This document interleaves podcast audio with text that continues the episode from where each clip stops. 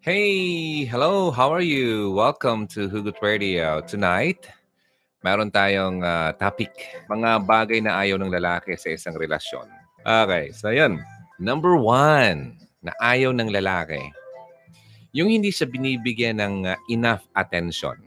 Okay?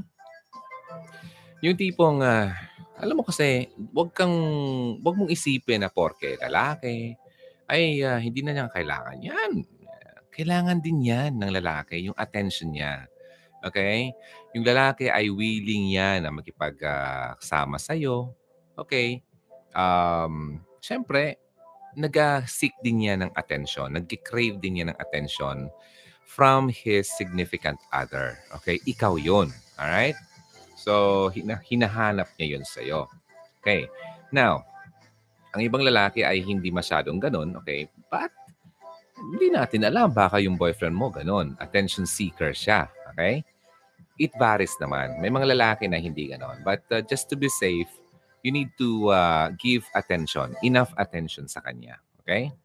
Kailangan mong hanapin, uh, tignan, okay? Kung gaano bang atensyon ang kailangan ng lalaking kasama mo. Okay? Uh, maghanap ka ng paraan para ma-maintain mo ito, yung harmony nyo, okay? Sa iyong relationship. All right. So that was number one. Okay?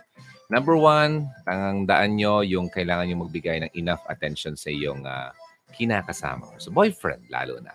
Okay? Sawa. Okay. So number two, number two ayaw na ayaw ng lalaki sa isang relationship. Okay? Yung napaka silosa. Sobra. Okay? Jealousy. Okay? Sa ibang tao, I mean sa ibang lalaki, Yes, it's kind of cute, okay, to have like a playfully jealous. Hindi ibig sabihin yung playful kasi yung tipong uh, nagbibiro yung babae na nagselo-selo siya. Cute yan sa lalaki, cute, okay? Pero hindi na cute kapag lagi-lagi na lang nakakainis na, okay? Yung kahit walang dahilan. Ang um, okay naman, feeling ng lalaki na feel nila na he's uh, being wanted by the girl or by the you know, other, yung partner niya. Pero itong tatandaan nyo ha, yung crazy jealousy ang ayaw ng lalaki. To the point na parang na-harm na yung relationship nyo dahil sa sobrang selos nyo mga babae. Okay? Kaya huwag kayong uh, ma-fall sa trap na parang yung constantly, uh, parang ikaw ay lagi naghahanap ng uh, nung lalaki.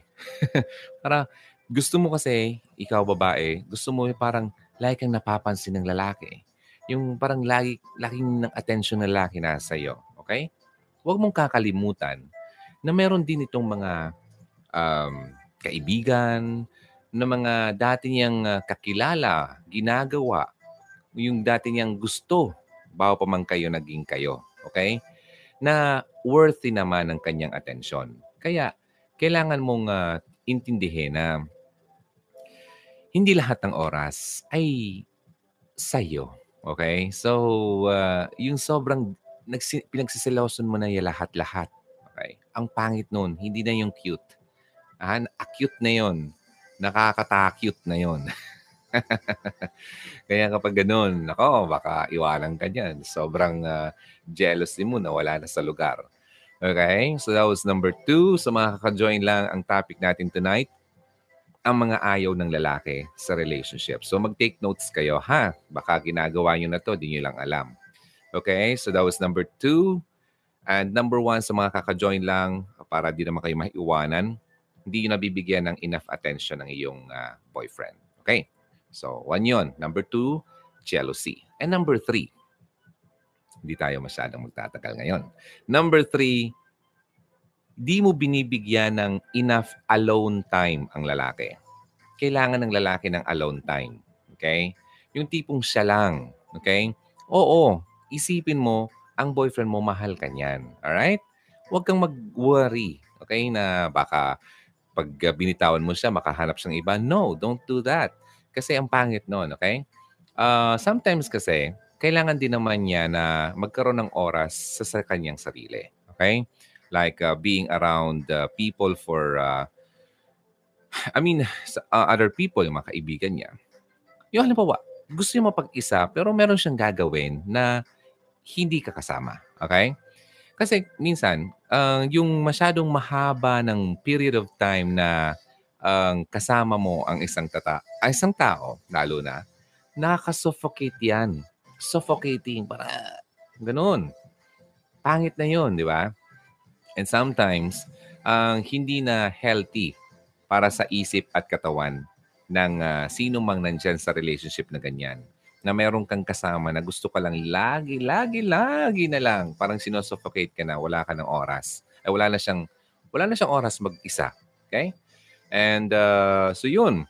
Uh, kaya just let him be, um, kung ano man yung plano niyang gawin sa oras ng yun, uh, yung alone time niya. Okay, like for example, uh, video games, okay? Or uh, gusto niyang pumunta ng gym para magpaganda ng katawan okay? Um, di yung, you don't have to be constantly be clingy. Okay? Clingy yung parang linta ka na nakakapit sa boyfriend mo. Okay? Na lagi ka nang nasa tabi niya. Hindi yung maganda. Okay? So, anything that's too much ay hindi na cute. Okay? Acute na yan. Alright? So, number three yun ha. Hindi siya nagkakaroon ng enough alone time. Gusto lang gusto ko lang i-ano, i uh, uh, batiin yung uh, super chat natin. If you can see the uh, live chat, meron ditong highlighted na isang uh, message from Brenda Tool.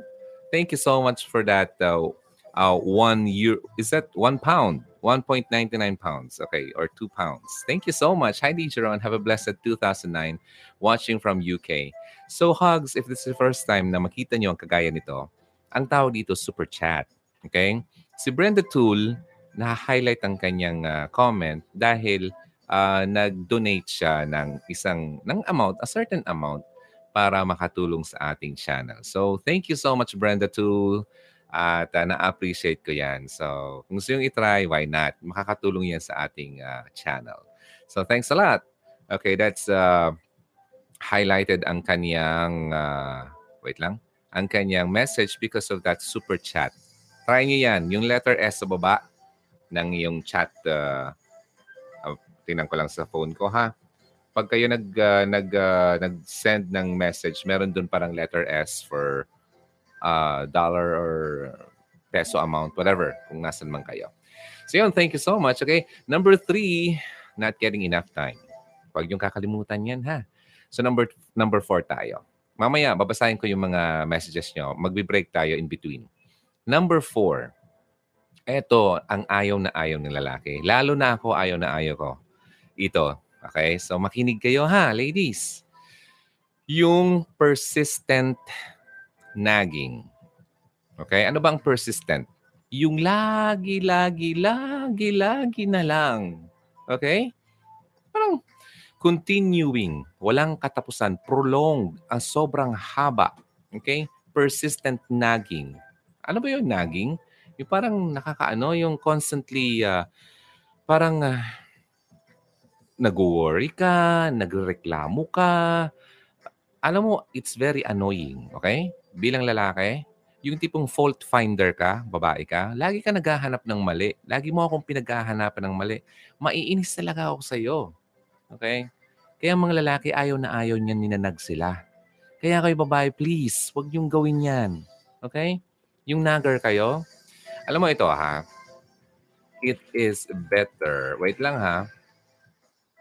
Hanapin ko lang ha.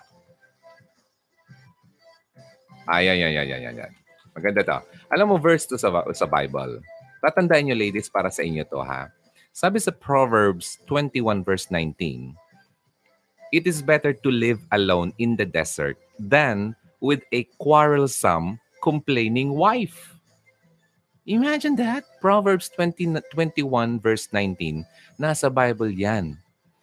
Okay? Mas mabuti pa daw na mabuhay kang mag-isa sa disyerto kaysa makisama ka sa mapag-away at para complain na, na asawa. Asawang babae. Kaya huwag niyong gagawin yun kasi talagang mainis sa inyong lalaki. Iwanan ka talaga niyan. Makahanap yun ng babae na hindi uh, uh, nagger.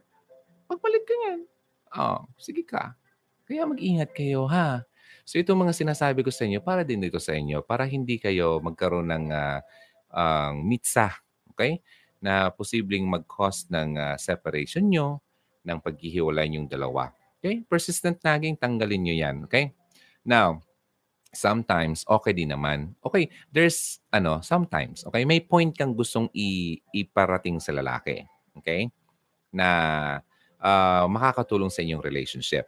Pero yung persistent nagging, yung lagi-lagi na lang, na nagko-complain ka, can be very annoying. Nakakainis yun. Nakakatorete yun. Ano bang tawag pa dyan iba? Nakaka, nakaka-high blood. Okay, ngayon pa nga lang, oh, naiisip ko, parang sumasakit ang ulo ko. Okay, ayaw ko ng ganun. And hindi lang ako, lahat ng lalaki ayaw ng ininanag. Okay?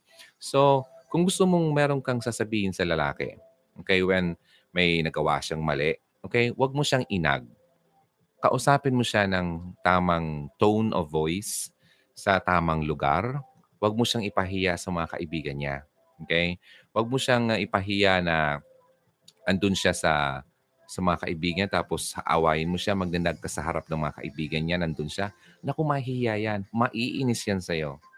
Ngayon, baka, nako, maging ano pa yan, cause pa yan ng iyong pag-aaway at talagang iwanan ka na. Totally. Okay? So, yun. Persistent nagging number four, yon. Isa yan sa mga ayaw ng lalaki sa relationship. Okay, so naisip nyo na ba kung bakit lagi nainis ang lalaki sa inyo? Bakit ginagawa nyo to? Okay? Kaya ganyan. Alright, so number five. Ito pa. Financial worries. Ayaw na ayaw ng lalaki yan. Alam mo, sa relationship, oo, importante na bawat isa sa atin ay importanteng hindi tayo nag uh, problema sa pera dahil meron tayong meron din tayong work, meron tayong kini, pinagkinikita. Kasi yung mga lalaki, uh, although, yeah, syempre, kailangan yung siya magbabayad sa date, bibili ka ng gift, tapos uh, uh, mag-share kayo sa mga utilities or kung ano man, mga bayarin, di ba? Over time, kasi kung maging mag-asawa kayo, talagang magiging mangyari yan. So, mag uh, mag uh, share kayo, di ba? Now, um hindi maganda kasi yung tipong uh, alam mo nang may problema, pero pinapakita mo pa dun sa lalaki na lagi kang problemado, nag-worry ka, di ba? Ano ba? Wala na tayong ganyan. Tapos, paano na to? Yung mga bayan, naging ulit yon di ba? Tapos, nag-worry ka. Okay? Kailangan mong ganito, alam mo nang may problema, wag mo na siyang inag. Wag mo na siyang masyado pang lalong paproblemahin. Okay? But instead, support him. Pag-isipan yung dalawa, ano bang dapat nating gawin para uh, makabayad tayo sa ganito, sa kailangan natin. Okay, so ano bang maitutulong ko sa iyo? Ano bang gustong, mga ganyan, pag-usapan ng tama, sa tamang tone of voice. Okay? Huwag mo na siyang awahin pa dahil wala kayong pera. Lalo kayong mamumroblema yan. Lalong maimpyerno ang buhay niyo. Okay? So, yan. Ayaw ng lalaki yung nag-worry pagdating sa pera. Kasi gustong lalaki, ano siya, eh, um, ano tawag ito? Provider. Okay? Now, kapag kasi ikaw nag-worry, parang pinapakita mo sa lalaki na parang wala kang tiwala sa kanya na maaayos niya ang problemang pinansyal. Okay? Ayaw niya yon. Okay? So, number five, yan. Ngayon, break muna tayo ng madalian. Tignan ko muna yung mga nandito mga nag-message. And kasi nakalima na tayo. Okay? Sa mga kaka-join lang, ang pinag-uusapan natin ngayon ay yung mga ayaw ng lalaki sa relationship. Okay, si Nofeda, Nofaida Gulam watching from Iligan City. Uh, si Abrera, Advance Happy New Year, DJ Ron. Ganun din sa iyo. Luisa Ikat, watching from Israel. Si Norfeda Gulam, din ulit. And uh, si uh, Scorpio Girl, Happy New Year DJ. Ganun din sa'yo. Adelisa Andal, hello DJ Ron. Good evening. Watching here sa Alcobar KSA. Aha. Wait lang. And uh, si Butter Cookies, uh, watching from Jeddah. Happy New Year DJ Ron. Hi. Kayo, uh, ganun din. Happy New Year din sa'yo. Malay, ano, Malaya na ako. okay. Mm, hello DJ, watching from KSA. Yes and si Dan, si Danny, Dadney, Kanoy, uh, LDR po watching from Kuwait, and uh, Happy New Year, DJ. Uh, Josephine Balat, hi. Uh, Annalisa Mabinay, hello po DJ, uh, watching from Qatar. Happy New Year in advance. Yes, ganun din sa iyo. And si uh, Noemi Obar, Hi, I'm watching from Oman. Si Cherry May Mangayaw. Hello po, watching from Kuwait. Malakas ba yung sounds natin? Wait lang, pahinaan ko. Okay, and si uh, My Melody, good evening po, DJ, watching from uh, San Pedro, Laguna. Nandito ka pala. Wow. And si uh, Rose uh, Tagudin, hi, watching from uh, Rome, Italy. Marilu Mingo, hello DJ Ron. Di po nakakasawang pakinggan. Dami kasi natutunan sa inyo. Maraming salamat sa iyo, Marilu Mingo. Uh, sino pa nandito? Si Jen Jen Tinorio. Hello po. Happy New Year watching from Saudi Arabia and a few more. Si Noemi Obar. Advance Happy New Year, DJ Ron. Si Danny Kanoy ulit. Uh, kamusta po? Shoutout po sa family ko sa Cebu City. Kanoy's family, thanks po. Alam mo ba, Kanoy, um, ang pagkakaalam ko kasi yung kaibigan ko, Kanoy siya. Sila yung may-ari ng uh, Radio Mindanao Network. Kaibigan ko siya. Uh, so, yun, na ano ko lang, na-mention ko lang. So, kung nakikinig kayo ng IFM, yan, Radio Mindanao, network. Ang RMN yan. So, mga Kanoy ang may-ari niyan. Okay? Tsaka mga taga-South sila. So, maaring relatives mo sila. Kasi nasa Cebu ka eh. And Jean Solomon, hello DJ Ron, good evening. And Rose Radam, hi pod, Happy New Year. Leia Bermudez, watching from Kuwait, Happy New Year then. Uh, si Mitch Sabanal, uh, hello, good evening. Si Jalita Yodico, hello, good evening. Advance Happy New Year. Bakit ano ba nangyari sa aircon ko? Parang hindi masyadong malamig. Okay, Ubetshai, Shakira. Hi po, good evening. Watching from here, uh, here from Doha, Qatar. And lastly, si Wella Monterey. Hello. According to YouTube, ano to? Welcome to live chat. Remember to guard your privacy. Okay, good. okay, so mamaya, babalikan ko yung iba dito. Then proceed na tayo sa number six. Okay, wait lang ha. All right, so I'm back. Thank you for staying. Wow, dami natin. Nakakatuwa naman. So, number, number six. Okay. Eto, lalo ako ayaw na ayaw ko to. Wait lang, napapainom ako ng kape dahil ayaw ko to eh. Alam mo ba, ayaw na ayaw naming lalaki. Ang, kapag nag-uusap tayo, nami-mention mo pa ang ex mo. Nanggigigil kami niyan. ayaw na ayaw namin yan. Conversation about exes. Nako, ayaw ko yan. Okay, uh, to avoid, ano, alam mo, avoid mo na lang, okay, about uh, talking about your ex completely. Kasi alam mo ba kung bakit? Isa kasing indication yan na kapag lagi mo pang na mention sa present boyfriend mo, ang ex mo, ibig sabihin, hindi ka pa nakaka-move on. Pangit yun. Pangit yun sa akin, sa amin, mga lalaki. Kasi alam namin yun, oh, but, but, bakit mo pa laging namin mention ang ex mo sa conversation natin? Ano bang pakialam nun dito sa atin? Ibig sabihin, hindi mo pa nakakalimutan yung ex mo. O, di ba? So, pangit yun. Kaya kapag ganun, kung lagi mo pa nang na, na-mention yung ex mo, pag-isipan mo, di kaya baka nagiging rebound lang tong present mo? Ah, yung kakayo nangyari sa akin. Di ba? Uh, naging rebound lang ako. Eh kasi hindi niya makalimutan yung uh, first boyfriend ex niya. Di ba? Parang ganun. So, hindi niya gusto kasi mapakinggan yung tungkol sa mga ex-boyfriends mo or ex-boyfriend mo. Okay? Kahit na yung sinasabi mo ay uh, mali pa yung, halimbawa, your, your bad mouthing, yung guma. So, nag, nag-mention ka ng pangit na na ng ex mo. Okay? Halimbawa, alam mo, yung ex ko, napakakuripot nun. Alam mo yung ex ko, napakaganyan. Alam mo yung ex ko. Although na, you're, you're talking about negative uh, traits ng ex mo, still you're talking about your ex and it's not good. Ang pangit nun. Kakainis yun, nakaka-irrita yun sa amin. Okay? Hindi niya uh, gustong uh, makita na ikaw ay lagi ka pang nag-iisip ng iyong exes or ex-boyfriend whenever you are with him. Kaya ganun yun, nakaka-irrita yan. Okay? Now, uh, it makes him angry. Okay? Naiinis kami dyan. Okay? And very uncomfortable. Okay? At posible kapag uh, hindi mo yan hininto ay uh, magiging mitsa yan ng iyong paghihiwalay uh, kasi maiisip ng lalaki, ah, mayatang hindi pa siya nakakalimot. Uh, what's the use? What's, ano pa yung use ng uh, presence ko kung uh, lagi lang naman niya na may mention yung ex niya habang kasama niya ako? Diba? So yun. That's number six. Yung conversation nyo ay lagi nyo pang nami-mention ang iyong ex-boyfriend. Hi, number seven. Okay, number seven tayo. Eto. Eto rin, ayaw ko rin to. Halos lahat ng mga sasabihin ko sa inyo, ayaw ko. Kasi siguro dahil talaga, uh, in general, eh, applicable talaga to sa amin. Okay, kaya kayong mga babae, makinig kayo. Ha, importante to. Ito, kapag ako, ang, halimbawa, yung lalaki, nakipag uh, kasundo sa iyo at naging girlfriend ka, boyfriend mo na siya, alam mo ang gusto niyan, sasabihin mo sa kanya yung mga bagay-bagay na importante. Kaya ayaw ng lalaki na magkakaroon ng relationship na may mga sikreto kayo. Okay? Pero na-reveal mo sa ibang tao. Okay? And yung tipong uh, secrets, or I mean, alam niyo na, we all have secrets. Okay? Then, na supposed to be within your relationship lang, na kayong dalawa lang nakakaalam. Ang pangit noon, kapag nalaman niya na nakwento mo rin pala sa kaibigan mo. Okay? Di mo kailangan gawin yon Okay?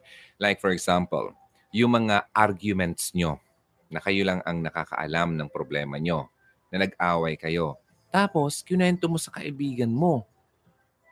Tapos, nalaman ng boyfriend mo na kwento mo sa kaibigan mo makaka, maiinis yun sa iyo. Di ba? Huwag mo nang ipagkwento pa. Kasi nga, ang problema, na sa loob ng relationship, kayo lang dapat ang mag-ayos niyan. Huwag kayong maghanap pa ng katulong na mag-ayos ng problema yung dalawa. Hindi naman yun makakatulong talaga. Maiinis lang talaga ang boyfriend mo niyan. Okay? Like anything, anything about like private details, about uh, anything na ginagawa niyo na kayong dalawa nakakalam, huwag niyo nang ipanabi sa iba. Kasi once na malaman niya ng lalaki, mawawalan siya ng tiwala sa iyo at maiinis siya sa iyo. Okay? That's number seven. Okay? Magkakaroon kayo ng uh, sikreto at nare-reveal mo sa ibang tao. Ayaw na ayaw niya yan. Okay, so that's number seven. Now, here's number eight. Eto pa. Ayaw na ayaw ng lalaki. Although, ang um, ang, la, ang loving na lalaki, loving boyfriend, okay? Gusto niya ang babae o ang girlfriend niya uh, yung tipong ma-please niya yung babae, okay?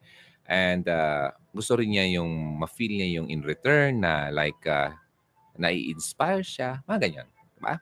So, natural na yan.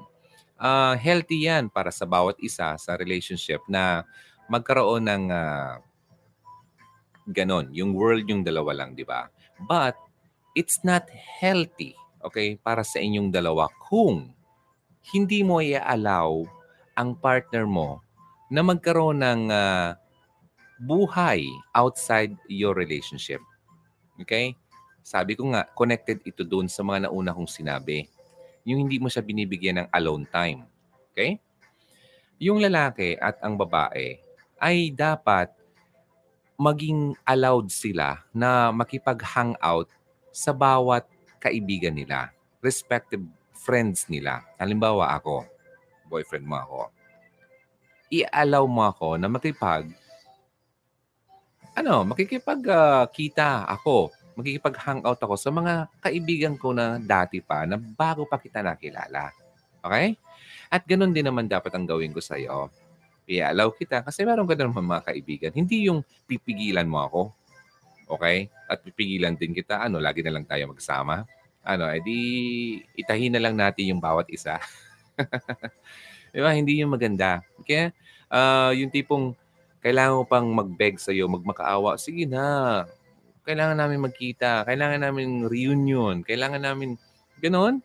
Yung kailangan pang talagang magmakaawa sa'yo para ibigyan mo lang siya ng permiso. Okay? Para magawa niya yung makikipag-meet siya sa mga kaibigan niya. Okay? Hindi maganda yon Yung kailangan pa niya mag-plead para magpaalam sa iyo, sige na, hay, payagan mo na ako. Ganun, hindi. Ang mas maganda nga, nga ganito, oh, andiyan yung mga kaibigan mo. I mean, oh, ano pala ngayon sa inyo? Reunion, may party sa inyo. Sige na, sige na. Ano ka na?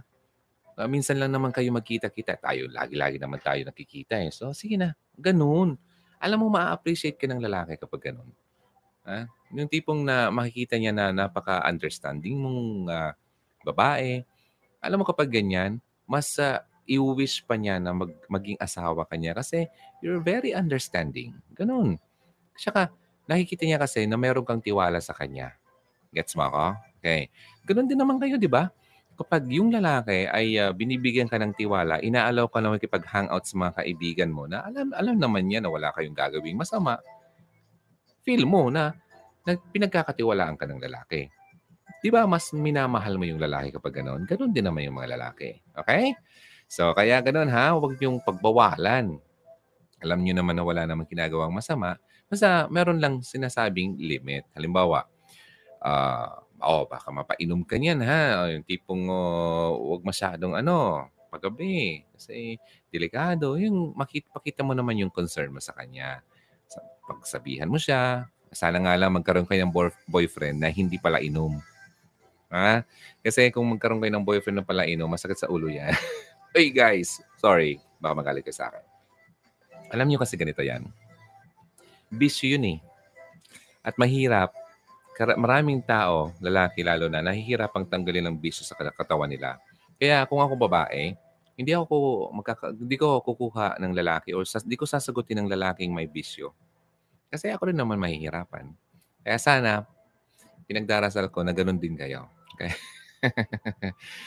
At sana magbago na ang boyfriend nyo kasi hindi na healthy na aasawahin mo ang isang lalaking mabisyo. Kasi kung ngayon pa lang na mag-boyfriend, girlfriend pa lang kayo, grabe na ang bisyo niya sa katawan, ano pa kaya kapag mag-asawa na kayo? Sakit yan.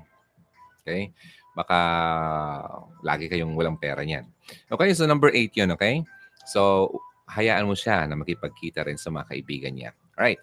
Number nine tayo. Ito pa. Trust issues. Okay? Alam mo kasi ang trust, hindi yung plastic ha, iba yon.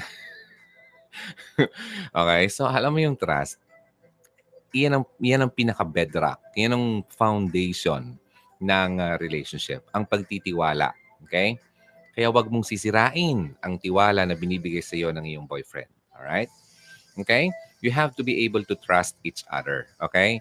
Uh, kung gusto mong mag-work ang iyong samahan o, o ang relationship nyo. Kung ang lalaki na ay alam niya ang babae ay uh, hindi niya mapagkakatiwalaan. Alam mo, very frustrating yan sa lalaki. Okay? And very insulting sa kanya. Kasi niloloko siya ng babae. Yung tipong term dito ay uh, yung parang iniiputan yung lalaki sa ulo ng babae. Yeah, di ko yung gusto. Nako. Ay. Close close yan sa sa puso ko ang ganyang usapin. Ayaw ko nang elaborate. Okay? Kaya babae, please lang, maging honest kayo sa lalaki, ha? Kung ayaw nyo na ang lalaki, sabihin. Huwag nyo nang paasahin. Kasi yung lalaki, pinagkakatiwalaan ka. Hindi yung gagawa ka ng masama para lang masaktan mo siya at para lang sa tingin mo ay bumitaw na siya sa'yo. Hindi yun maganda. Okay? Kung hindi mo na gusto ang lalaki, harapan. Okay? Sabihin mo, sorry. Wala na. Yun, kaysa naman gumawa ka ng isang bagay na masama. Hanap ka ng iba para magloko ka, para pakita mo sa kanya na hindi mo na siya mahal, pangit yun. Okay? Mawawala yung tiwala niya sa iyo at saka hindi magiging maganda ang paghihiwalay niyo. Okay? Mas maganda kaya, di ba, naging ex mo siya pero wala siyang masamang tinapay sa iyo. Wala siyang masasabing masama sa iyo. Kasi kahit uh, up to the point na naging honest ka pa rin, kahit na alam mong masasaktan siya, pero pinili mo pa rin na magsabi ng totoo kahit na masasaktan mo siya, mas maa-appreciate niya ng lalaki. Kaysa yung magsisinungaling ka at kino-comfort mo siya sa kasinungalingan para hindi mo siya saktan. Then, dumating ang panahon na nalaman niya na niloloko mo pala siya, naku, patay ka. Pangit ang tingin yan sa'yo. At hindi na yan, hindi na yan mahihilom. Okay? Forever. Pangit ang, pangit. Basta, pangit. Okay, so hayaan nyo na lang na uh, kung wala na, maging totoo ka sa lalaki, sabihin mo, wala na. Tapos na. I'm sorry. Ganun. Kaysa naman magsinungaling ka pa sa kanya. Okay. So, trust issues ha. Alagaan nyo ha. Huwag nyong hayaang masira ang tiwalang binibigay sa iyo ng lalaki. Alright. Number 10. Tingnan natin. Okay, number 10, eto pa. And then basahin ko yung mga nandito after number number 10. Number 10 yung ano, yung napaka-clingy mo, okay?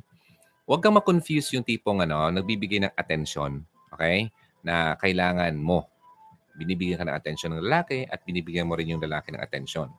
Iba yun sa being clingy. Kasi ang being clingy, clingy kasi ganito, ang may limit naman kasi yung, uh, binibigyan mo siya attention. Yung kasing tipong pagiging clingy, clingy, C-L-I-N-G-Y. Yung gusto mo labang constantly na nasa tabi ka niya 24-7, kahit na yung nagpupupo siya, gusto mo katabi mo siya. ay, ay, ay. Okay, ang pangit nun, okay? Okay, di mo kailangan na gawin yon Kasi parang wala kang tiwala sa lalaki. Okay? Yung healthy couple kasi, naintindihan nila na may limit at kailangan nilang i-allow ang freedom ng bawat isa for exploration. Na, di ba ikaw, sa, sa relationship, minsan feeling mo, parang gusto kong, meron akong uh, alone time. Yun nga, alone time. Parang gusto kong magpa, mapag-isa lang muna ako. Gusto kong magbasa-basa lang na walang nag, uh, nag uh, yakap-yakap sa akin. Mga ganun. Walang nagkukulit sa akin. Di ba? Gusto mo yung alone time. Di ba? Bawat isa sa atin merong ganyang alone time. Okay? Kaya kailangan mong i-allow yan na magkaroon siya niyan. So don't be so clingy sa boyfriend mo or ikaw boyfriend, huwag kang maging masyadong clingy sa girlfriend mo. Kasi nakakainis yon Okay? At nakakawalang gana yan in the long run. Okay? Masasawa at masasawa yan sa'yo. Imagine, ha? Kung ganyan ka today, mag-boyfriend-girlfriend pa lang kayo. Tapos, nag-asawa kayo. For life kayo magsasama. Lalo kayo mawawala ng pag ano, wala, wala, wala. Parang, di ba? Nakakaumay. Ganun, yun ang term doon, nakakaumay. Di ba ang ganda, di ba? Parang bigyan mo siya ng time. Being alone. Like, few days. Then after a few days, magkita kayo ulit. Parang ang ganda ng spark. Di ba? Parang na-miss mo siya. Wow. So, balik naman kayo. Parang nare-revive. Di ba? Iba kasi yon yung tipong na-miss mo siya. Tapos nagkita kayo ulit iba ang feeling. Hindi yung araw-araw na lang maghapon, 24 hours magkita kayo, tapos nakauwi na siya, gusto mo i-text ka pa niya, tapos gusto mo naka-video call, video call pa kayo kahit tulog na siya. Di ba? Di ba? Naka-on pa yung camera kasi feeling mo baka may ginawa, gagawin siyang masama. Na yung pangit yun. Kung ganyan ang relationship niyo, mas mabuti pa maghiwalay na kayo kasi bawat isa sa inyo, walang tiwala sa bawat isa. Okay? Wala kayong tiwala sa bawat isa, mas mabuti pang hindi na lang kayo magsama. Pangit yun. Hindi healthy yan sa bawat isa. Okay? So yun, hayaan yung magkaroon ng alone time. Alright, number 10 yun. Basahin ko muna yung mga dito. Irish Mortel, hi. Hello po DJ Ron, watching from Riyadh. Happy New Year po. God bless you and your family. And uh, i-add ko lang dito. Kung ang lalaki pala na tipong may nag-message sa akin ganito um, oh, sabi ng lalaki daw sa kanya, uh, edi nagchat sila, ganyan-ganyan. Oh, pakita mo nga yung kamay mo. Kasi baka iba yung uh, chinachat mo. So paano? Pa- anong gagawin ng babae? Han, hello. Uy, oh, nandito ako. Yung kamay ko, ha? Oh, nandito ako. Di ako alis. Oh, yung kamay ko nandito sa, sa phone. Ha? Oh, oh, oh, wala akong ibang ginagawa. Oh, yung ginagawa, oh, yun yung, yung, yung, yung, yung, ano, ha? Yung camera, ha? Oh, nakita mo yung, ayun, nagchat tayong dalawa. Oh, yung kamay ko, ha? May gulay. Kung ganyan ang, kung ganyan ang lalaki sa iyo, parang pinagdududahan ka, nagbi-video call na nga kayo, tapos parang gusto niya makita pa yung kamay mo, yung lahat-lahat ng galaw mo, para iniisip niya baka niloloko mo siya. Ipambira, itapon mo yung lalaking, ganyang klaseng lalaki. Ano yan? Sobrang, sobrang lala ang problema niyan sa buhay. Okay? May trust issues niya na hindi magandang kasama sa pagka, ano, sa relationship. Kasi lagi kang pinagdududahan, wala ka namang ginagawang masama. Alam mo, bitawan mo yan, hindi yan healthy para sa iyo. Saka, hindi siya yung the best na lalaki para sa iyo. Kasi, imagine, hindi ka pinagkakatiwalaan, kailan ka pa pagkakatiwalaan niya? Di ba? Kung ngayon niya, wala. Kung ako babae, bitawan ko kagad yan. Ano, it's easy, easy, easy for me to say. Pero, alam mo, mas magandang yan ang gawin niyo. Okay? Pakita niyo sa lalaki na you have your own time. I mean, you have your privacy. Di ba? Like, uh, for example, Ah, ano ba yung password mo? Ba't di mo sa akin binibigay? Tapos siya, hindi niya binibigay yung password. Di ba imagine that? Binigay mo na yung password mo sa kanya, pero siya, hindi niya binibigay yung password niya sa'yo. di ba? That's so unfair. Di ba? Huwag kang ganun. Huwag kang, huwag kang magpakontrol sa gayang, gayang lalaki niya. Now, kung lalaki ka nanonood ngayon, marami tayo ngayon, ha? kung lalaki ganyan ng girlfriend mo, same. Okay? Let her go. Hindi maganda yun. Karoon ako ng ganyan dati, pambihira. Uh, alam mo ba, muntik ko nang i-delete yung Hugot Radio dahil sa kaselos-selosan niya. Sobrang pinagsasilosan niya yung mga hindi naman dapat. Eh, sabi ko naman noon, eh, oh sige. Eh, syempre nga, gusto kong siyang i-please. Gusto ko siyang patunayan na wala namang ginagawa. Okay, sige. Gusto mong i-delete ko? Sige, okay. Delete ko. I-delete ko tong page. Diba? Wala, kasi wala naman ako tinatago eh. Parang gusto niyang sabihin kasi, parang lahat na lang may access siya sa akin, sa, sa hindi naman pwede. Kasi very sensitive yung mga yung mga sinasabi niyo sa akin na gusto niyo na tayong dalawang lang ang nagka, nagkakaalaman kasi sinasabi niyo sa akin yung mga sikreto niyo at humihingi kayo ng uh, advice sa akin. Alam naman pabasa ko sa iba, di ba? Hindi yun. Napaka-unprofessional yun. Kaya pinoprotektahan ko kayo tsaka yung, yung platform. Hindi ibig sabihin na may ginagawa akong kalokohan kasi alam mo, kung ako gagawa ng kalokohan sa sobra, sa dami-dami ba naman nanonood sa akin at nag uh, at uh, nakasubscribe, kung ako magluloko, kayang-kaya. Ang bihira.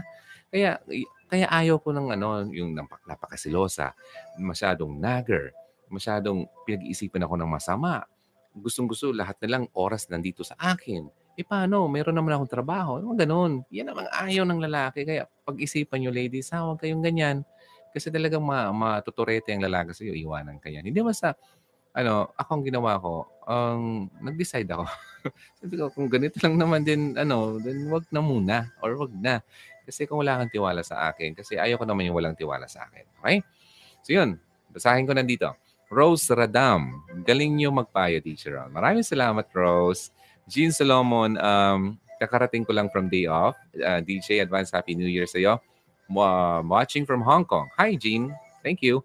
Si Adelisa Andal. Hello po, DJ. I'm proud Bicolana. Uy, Bicolana naman. Die. Bicolana naman si Manay. Okay, actually, uh, yun ang tama doon. Okay, Blue Salon.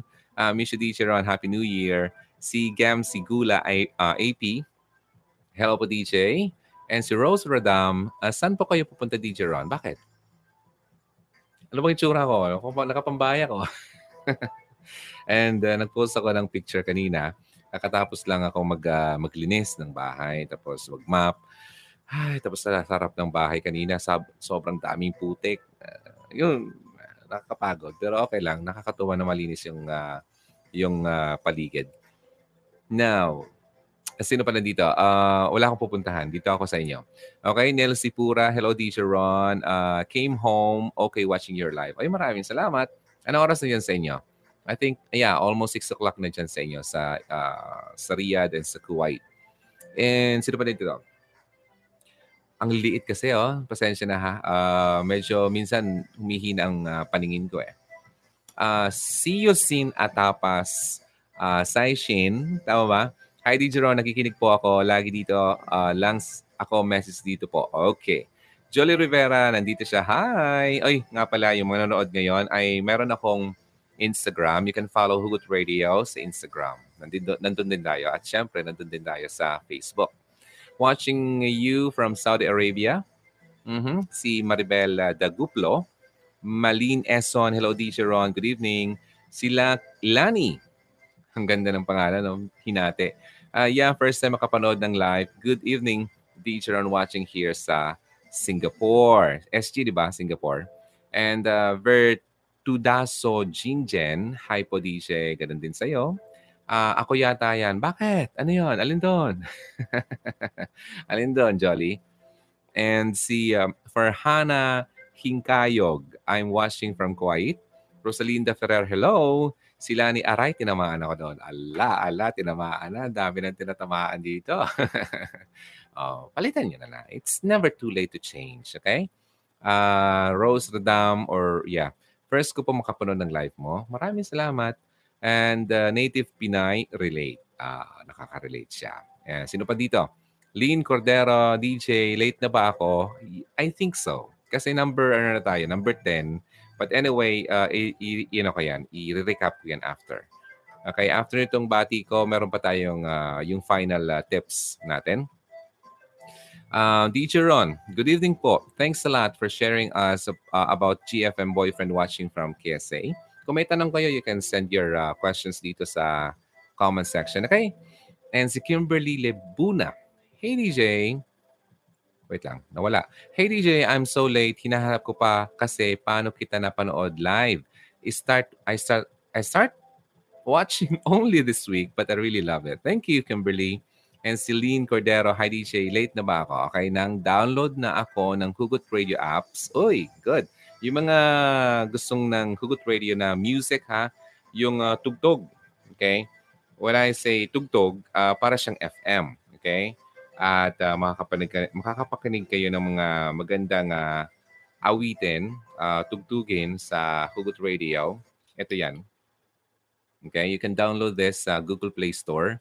And uh, once na ma-download mo yan, uh, pwede kayo mag-play ng music dito. Hindi ko na siya i-play kasi baka marinig ni YouTube at uh, ma-monitor niya. So ito to. Okay? Then uh, may mga music dito maganda. 24 hours to, non-stop. And uh, every Sunday, meron tayo dito ang uh, piniplay na sermon sa mga hindi nakakasimba. Okay? 10 a.m. in the morning. Siyempre, a.m. nga, morning. Tapos 4, 4 p.m., replay yon every Sunday. And uh, all the time naman, meron ako doon piniplay sa Hugot Radio app na FM. O, para siyang music station ng mga podcast na makakatulong din sa pag-grow nyo uh, bilang uh, mabuting tao. Yun. So yun. So maraming salamat sa nag-download ha. Google Play Store. And kung Apple ang ginagamit nyo, you can just download yung TuneIn app at hanapin na lang ang Hugot Radio and i-follow nyo na lang. And also, by the way pala, uh, kung gusto nyo mapakinggan yung audio form, audio lang ha, ditong uh, pinopost kong uh, videos dito sa YouTube, pwede nyo mapakinggan yung podcast niyan sa Spotify. Okay? Ang Hugot Radio ay uh, makikita na sa Spotify. It's for free. Okay? Uh, follow nyo lang at doon kayo makinig. Kahit na hindi nyo na, na nanonood kayo, kasi kung may ginagawa kayo, napakinggan nyo na lang. So maganda yon. All right. So Remy, Remy, uh, D. Sharon, good evening po. Thanks a lot for sharing.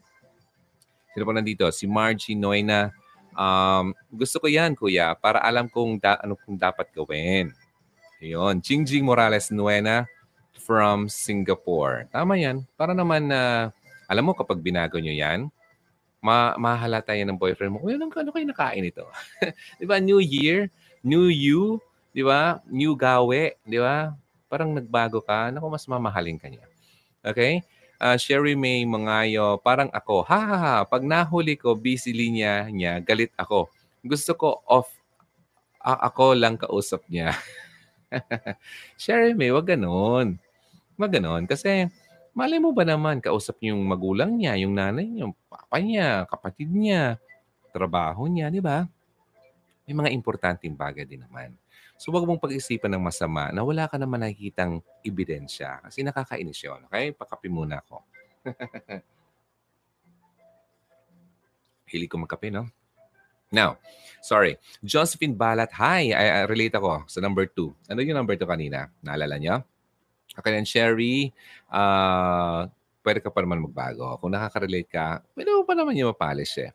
Si Tayan Talambo, watching naman ako, DJ, sa live mo. And lastly, uh, si Sherry ulit, selosa lang. Uh, yun, nga, yung jealousy. Tandaan nyo ha, uh, number ano yon Number two. Okay, jealousy. Huwag ka nang masyadong jealous or selosa. Now, number 11 na tayo. Move na tayo. Again, I would like to say thank you kay Brenda Tooley or Tool sa super chat na pinadala mo. Uh, it's a money form, okay? Can, it will be sent uh, directly sa Hugot Radio channel at uh, makakatulong yan for sure, okay? Para mas mapaganda natin itong yung yung uh, production natin. Okay. So, uh, if you want to uh, donate or if you want to help uh, in any way, uh, like uh, ito, small amount, then syempre naman, sino ba naman na hindi matutuwa niyan? At uh, makakatulong yan sa atin. Okay, si Loluli uh, Behok, Bechok, shout out mo naman ako. Hi to you, Lulu, Lulu. Okay, sige na. Last na lang. Wow, nakaabot ako. Happy New Year, sabi ni Kelly May. Now, ito na tayo. Last uh, part na tayo ng uh, mga tips natin. Mga bagay na ayaw ng lalaki sa isang relationship. Number 11. Physical insec- insecurities. Insecure ka ba? Bilang babae, insecure ka ba sa katawan mo? Okay? I mean, lagi mo bang tinitingnan na, ay, ang taba-taba ako. Ay, ang pangit ko. Ay, mm, taba ng pisngi ko. Anything na ganon. Physical insecurities yan. Alam mo kasi, ang lalaki, uh, mas mamahalin ka niya for who you are, not just what you look like. Kasi mahal ka na in the first place. Ano man kung ano ka, minahal ka niya, tinanggap ka niya, kaya ka naging boy, girlfriend niya. Okay? Minahal ka niya nung una pa. Okay? Kaya anything na flow mo dati pa, minahal na niya yon. Okay? Now, oo, ang appearances ay part yan ng uh, equation. Okay? Um, pero hindi yun ano, ang um, makaka, hindi yun talagang pinaka-importante. Alright? Ang lalaki ay mahal ka sa sa lahat, okay, na pwede mong may offer sa kanya. Okay? Hindi lang yung kung ano yung makit, maipakita mo sa kanya sa panglabas. Okay? Kasi importante sa babae, uh, para sa akin, ang hindi lang yung kaanyuan, kundi yung kung ano sa loob. Okay? Kaugalian, yung pangloob na um, qualities ng babae. Yung physical insecurities mo kasi, posibleng makapag-frustrate yan sa lalaki. Okay? Na ang gusto lang naman kasi ng lalaki ay maparamdam niya sa iyo na ikaw yung pinakamagandang babae sa buong mundo. Tapos ikaw naman, reklamo ng reklamo ng itsura mo, nakaka-frustrate yung sa lalaki. Di ba? Kasi gusto niyang ma-feel mo na ikaw yung pinakamaganda sa kanya. Tapos ikaw naman, wala kang tiwala sa sarili mo. Oh, wag ganun, okay? So dapat maging uh, tanggalin mo yung insecurities mo sa sarili mo. Isipin mo, mahal ka na niyan. Yes, pwede ka magpaganda. Pero wag kang magreklamo diyan na tumatipa niya ako. Ay, ano na. Sorry. Asensya na. Uh, kung nai-imitate ko yung iba dyan. Basta wag ah, wag, wag. Pangit kasi yan. Para naman mabigyan nyo ng yung lalaki ay mas ma-boost nyo pa yung uh, confidence niya. Kasi nga, yung con- confident ka. Kasi nakaka, nakakahawa kaya ang confidence. Kung confident ka, mas maging confident yung lalaki sa iyo. Di ba? Ganun yon Okay? That's number 11. Number 12 tayo. Ito pa. Malapit na tayo, ha? Number 12. Ito pa. Itong lalaki, ayaw na ayaw niya yung i-give up niya yung pinaka, mga paborito niyang gawain, activities niya. Okay? Understandable yan na pwedeng makom- makompromise, tipong maka- masacrifice mo ang isang bagay na gustong-gusto mo before na wala ka pa sa relationship. Posibleng masacrifice mo yan kapag nandun ka na sa isang relationship. Okay? But, um, nakaka-frustrate kasi kapag uh, alam mo naman na halimbawa uh, itong lalaki ay may hilig, mahilig siyang mag-basketball. Okay? Now, uh, dahil sa relationship niyo, pinagpabawalan mo siya mag-basketball. Eh, feeling niya naman kasi yun ang uh, way niya para maging healthy, maging uh, malusog. Okay? Hindi naman na uh, pangit yung uh, tipong, yeah, pop, sabihan mo siya na wag masyado, di ba? Yung tipong uh, lagi-laging nawawala na siyang oras sa sa sa mga dapat niyang gawin dahil sa pagbabasketball niya okay naman yung paalalahanin mo siya. Pero yung pagbawalan mo siya, pa, it's not good. Okay? Alam mo, mas, ha, mas mamahalin ka niya uh, kapag uh, nakikita niya na inaalaw mo siyang uh, gawin din niya yung mga favorite activities niya. Okay? Na tipong makikita niya na understanding ka. Okay? Na nawawala yung frustration niya. Kasi kapag uh, lagi mo siya pinipigilan, nakaka-frustrate yon to the point na darating ng oras na baka mainis na siya sa, sa iyo totally. Di ba? Pangit yun. Anong mangyayari doon? Eh, baka mag- magkaroon pa kayo ng away, saka yun ang naging mitya ng uh, paghihiwalay nyo. Okay? Anything na sobra-sobra, pangit yon. Pero hindi naman uh, masama na pagbigyan mo siya sa mga gagawin niya. Like, may, maghilig siya mag-video game. Di ba? Ganon. Huwag naman yung sobra-sobra. So, napag-uusapan kasi yan. Okay? Kagaya ko, halimbawa ako. Halimbawa, nagkaroon akong girlfriend. Tapos pagbawalan niya ako mag-live, very frustrating yan sa akin kasi gusto ko itong ginagawa ko. Di ba? Tapos yung girlfriend ko ayaw niya pag-live kasi pinagsiselosan kayo. Nagsiselo siya sa mga nanonood sa akin, ng mga babae, karaming babae. Di ba? Ah, hindi naman maganda yun. Hmm, nakakainis yun. Na-frustrate lang ako sa relationship namin. Hindi ako magiging masaya. Ah, hanggat sa baka dumating ang oras, baka mag-decide na ako na wag na lang. Ganun. So, nakuha niyo yung point ko. Okay. So, yan. Number 12 yon. Number 13. Ladies, eto. Alam ko marami makaka-relate dito.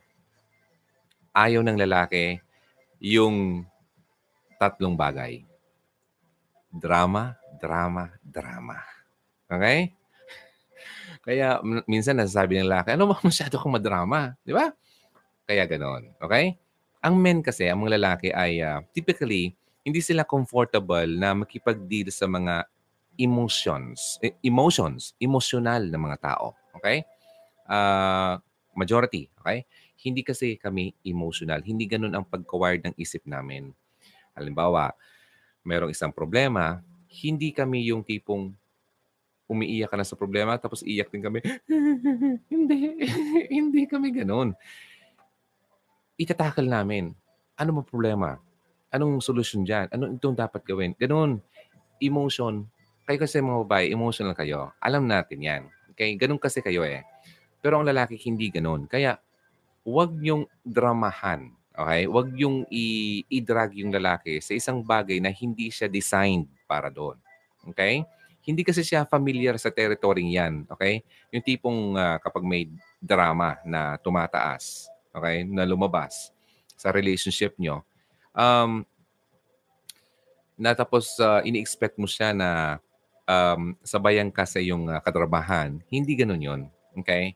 Hindi mo lang alam na somehow gumagawa din naman niya ng paraan ng lalaki para maayos ang relation ang problema niya sa relationship. Hindi nga lang talaga siya showy pagdating sa emosyon. Okay? So, wag mo siyang i-take personally na ano man tong boyfriend ko, hindi man lang siya nakikipag-iyakan sa akin. hindi mangyayari yan. Okay? Hindi. So, posible baka mag-comfort ka niya, i, uh, i mag, mag-sympathize sympathize siya sa'yo, okay? Iba kasi yung empathize. Okay? Empathy, pwedeng, uh, I don't know, sorry. Iba, makikipag-sympathize uh, sa'yo. Iba kasi ang sim- sympathy si empathy. Sympathy, posible yung makipag-iyakan siya sa'yo. Kapag nagipag-empathy lang siya, yung tipong, alam mo, honey, okay lang yan. Hayaan mo na. Okay, nandito naman ako sa'yo. Hindi kita iiwan. Huwag ka nang umiyak. Ganon. Pero huwag mo siyang i-expect na umiyak din. Okay? It will never happen. Or siguro yung ibang lalaki emotional pero bihira po. Okay, bihira. Kaya wag mong don't take it personally na tipong porke hindi niya nagagawa yun, hindi ka niya mahal. Okay? Um, kaya yun ang uh, hindi kasi siya talaga sanay sa mga ganyan. Okay? Kaya sa mga difficult situation na kailangan niyang iyakan, hindi. Kaya bihira talaga sa lalaki ang umiiyak at hindi naman bawal. And uh, hindi naman masama sa lalaking umiyak. Like for example, namatay yung kanyang loved ones or meron siyang problema, umiiyak siya, it's not uh, kabawasan sa paglalaki. Pero pagdating dito sa mga relationship dramas, huwag mong asahan na umiyak siya dyan. Okay? So, kaya bawasan ng drama. Pwede naman yung drama yan, um, sige lang, sabihin mo lang sa kanya, but huwag ka na mag-expect uh, something na gagawin din niya na ginagawa mo rin. Na mag-iyakan na kayo to the point na bumahana yung kwarto. okay, nakuha yung point ko. Okay? So number 13 yon. Drama, drama, drama. All right, number 14. And uh, probably this will be the last, I think. Yeah. Okay, before that, tingnan ko muna yung mga nandito, mga di ko pa nababasa, para pagkatapos niyan, we shall go. Margie Nuena, salamat DJ. Minsan kasi, di rin ako maintindihan. Ayaw ko lang na mapahamak ang asawa ko. Thank you talaga, DJ Ron. Uh, Margie, i-explain mo sa kanya without nagging. Okay? Kasi minsan kasi sa babae, huwag ka nang lumabas niyan. Kasi baka ano naman yan. Yan. Ah, Ay, ganon. Naging. Ayaw yan ng lalaki. Okay? Gagawin mo ganito. Mahal, huwag ka nang lumabas. Ha? Uh, kasi nag-aalala ako sa iyo eh. Ay, oh, sige. Kung lalabas ka, ganito na lang. Huwag kang magpagkabi. Ha? Hintayin ka namin. Hintayin ka namin mamaya. Dito na lang tayo. O ngayon, may lambing. Yun ang kaibahan dun sa una, na ninanag mo siya. At yung pangalawa, na may lambing. Sinasabi mo sa kanya yung gusto mong ipabatid sa kanya na ikaw ay nag-aalala, pero nilalambing mo siya. Okay? Ganun yon. Alam mo, matatouch mong lalaki dyan. Gusto ng lalaki yung malambing na babae. Ayaw na ayaw ng lalaki yung bungangirang babae. okay? ayaw ko rin yun. so please lang. Okay? So yan. Yun ang tip ko sa'yo. Okay, now, Fraems Amparo watching from Kuwait DJ Idol. Thank you. Emma Dulay, hello. New follower po. Ay, thank you, Emma. Maraming salamat. Si Virgie, uh, Virgie Penosa. Hi, DJ Ron watching from Singapore. Advance Happy New Year. Kung may tanong kayo, sabihin nyo lang dito habang nandito pa tayo. Kelly, si mama ko nagger. Alam mo, si mama ko ganun. Kanina nga lang, nang na naman siya kanina. Tapos sabi ni Papa, mas mabuti pang mamuhay sa sa sa sa sa desierto na mag-isa kaysa makasama ang isang nagger na babae.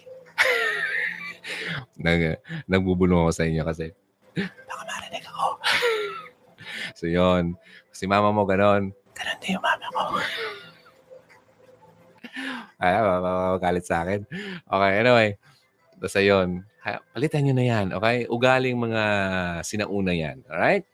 Wela Monterrey. Hello po, uh, idol. Relate po talaga ako dyan. Okay. Native Pinay. Bakit puro babae? Mga lalaki ganyan din naman. Oh. ala, ala, ala, ala, ala. Ala, ala, ala, ala. Galit na, galit na. Oo naman. Oo. Um, ito kasi topic natin para to sa mga babae ngayon na nanonood na ayaw ng lalaki sa isang relationship. Okay? So, yun ang topic natin. Kaya parang na-isolate or parang na-highlight yung mga babae dito. Okay? So, yun. Now, uh, galing mo magpayo. Okay? Thank you, uh, Soy Scene Atapas and si Isa Philip. Hi, DJ. Kamusta ka? Okay naman po ako. And I'm enjoying my show, our show. At uh, patapos na yung taon, kaya kailangan natin uh, tapusin with a bang. Kumbaga, kasi bukas, magiging busy na rin kayo. Baka hindi rin ako maka-online. So, this will be the last. I think. Depende, okay? Depende. So, posibleng ito na yung last na video natin sa taong ito. At magkita-kita tayo sa susunod na taon. Okay? Isang taon tayo hindi magkita-kita. Tagal, ano? 2018 to 19. All right, now, moving on. Watching from KSA, si Emma Dulay, pero baliktad po sa relationship ko. Ha ha ha ha. Tahimik ako at siya ang nagnanag. Ganon. ah, so, kumusta naman? Gusto mo ba yung lalaking nagar? Bira yon, bira yon. Bihira yon. Ugaling babae yan. Okay, pag-isipan mo yung boyfriend mo, okay? Pero naman mabago yan. Pero pa naman mabago yan. Okay? Uh, pag-usapan nyo, uh, i-advise mo siya na gano'n. Okay? Now, Ani Balatayo, Hi Kuya, watching from Kuwait. And alam mo kasi, ang mga lalaking gano'n, probably, na-adapt niya yung mga ugali ng kanyang kapatid. So, baka uh, mas marami yung kapatid niyang babae. Di ba? Na-adapt niya yung uh, ugaling babae. Kaya ganun siguro yon Hindi ko alam. Okay? Same din naman yan kapag uh, uh, yung lalaki ay uh, solong lalaki tapos maraming babaeng kapatid. Kaya parang binabae. Uh, so, pero hindi naman siya binabae. So, na-adapt lang naman kasi yung mga gawi-gawi, yung galaw-galaw, ganyan. Honestly, nung bata pa ako, medyo, medyo na-adapt ko yung mga kapatid ko. pero hindi naman ako baling okay sa ganun.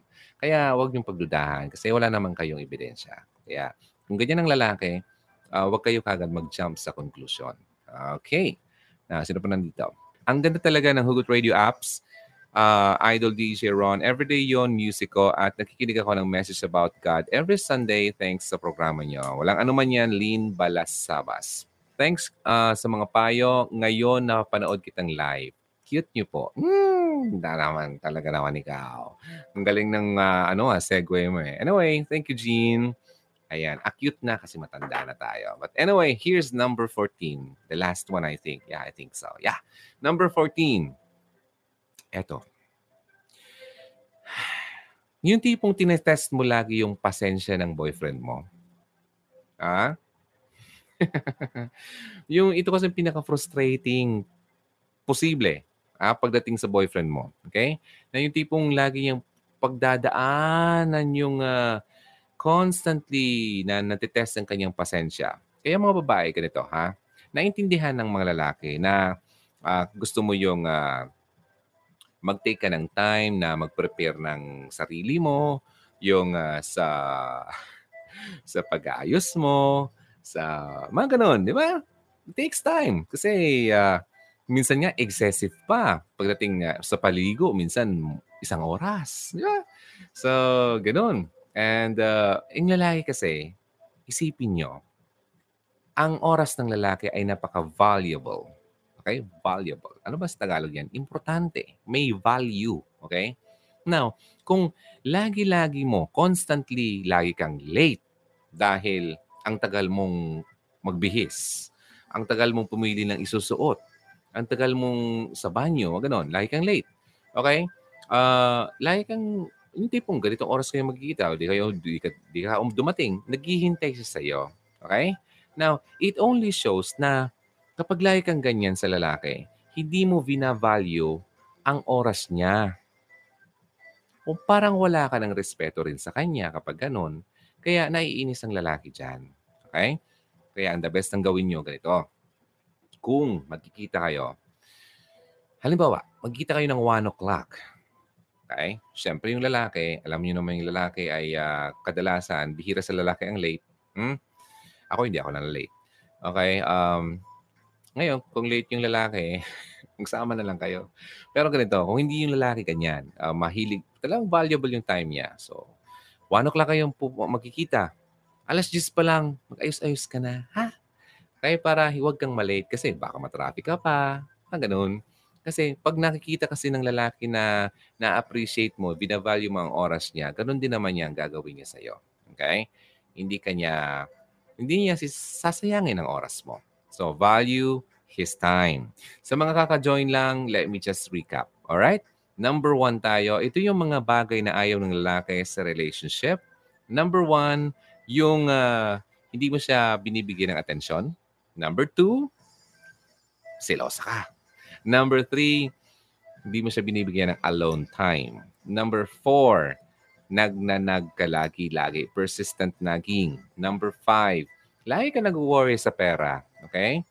Okay, number six, yung uh, lagi mong pinag... Uh, lagi yung lagi mong na mention ng ex mo sa usapan yung dalawa ng boyfriend mo.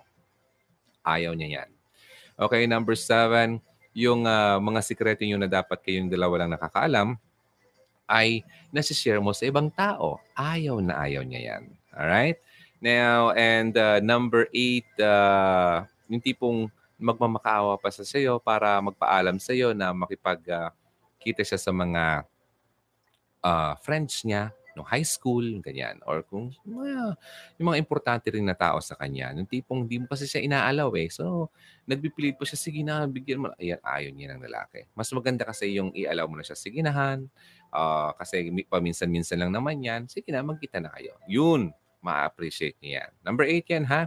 Wait lang, ha? Before uh, tapusin ko yung iba, uh, bigyan ko lang ng daan itong mga medyo mahaba ditong mga messages. Hmm?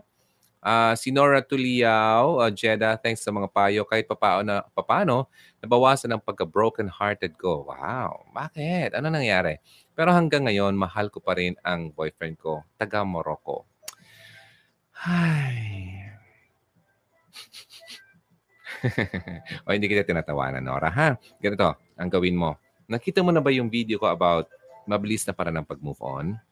Okay? Then, isa pang uh, video, yung mga signs na kailangan mo nang bumitaw. Kasi hanggat sa hindi mo nalalaman yung mga yon, until now, baka iniisip mo kasi ang um, mali yung paghihiwalay nyo. Or baka iniisip mo kasi Baka may pagmamahal pa siya, mga ganung bagay. Pero pag nalaman mo yung mga signs na ginawa niya sa'yo, o ginawa ng lalaki, sinyalis na may wala kang kwentang boyfriend. Ganun, tingnan mo yun. Mga ganun mga videos na, mga past videos, mas maintindihan nyo. Na at alam mo minsan, kadalasan nga eh, masasabi mo pa, ay, oo nga, mas mabuti nang naging wala kami, nawala kaming dalawa kasi ganun pala talaga.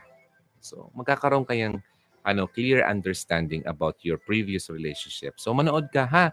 Yung mga first timer dito, marami tayong videos na although mahaba siyang tignan ha, pero siksik kasi sila. Very, ano siya, ang um, comprehensive yan term dyan. So, marami kayong matututunan. Like ngayon, no, di ba? Pahapyaw-hapyaw sa loob. Meron akong mga natit- nagbibigay sa inyo ng tips. Depende sa mga nagtatanong. Kaya marami kayong matutunan. Kaya wag, wag niyo pong sayangin yung mga previous videos na nagawa natin. And i-share nyo rin sa iba para makatulong din naman sa iba. Okay? Totoo po yun, DJ Ron. Nag-asawa ko nang di ko kilala. Buong pagkatao, marami siyang bisyo. Kaya inuubos niya pera ko na pinagpaguran ko. Ah, sa Saudi. Baby Rich Del Rosario. Kaka, nakaka, ano naman yun, nakakalungkot naman ng ganyan, ano? So, anong balak mo ngayon, Baby Rich? May anak na ba kayo? Kasi sinabi mo dito, asawa mo na kasi eh.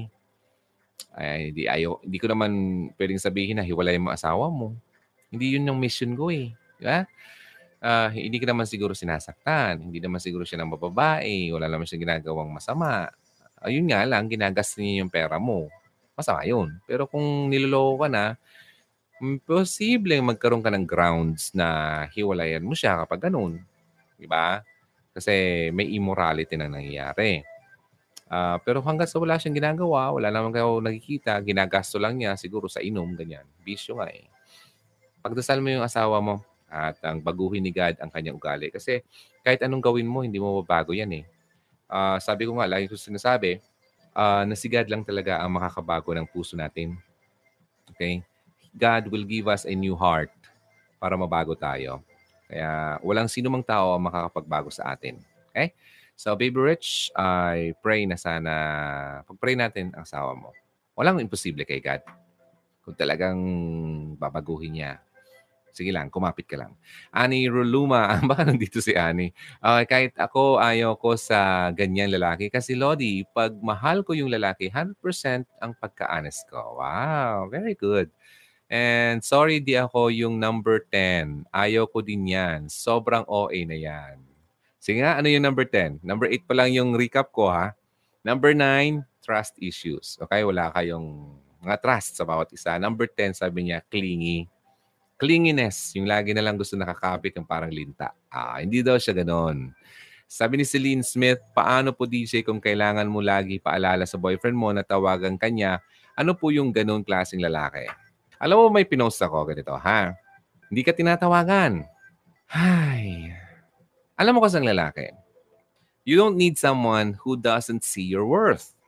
Kapag hindi nakikita ang worth mo, hindi mo kailangan ng lalaking yan. Okay?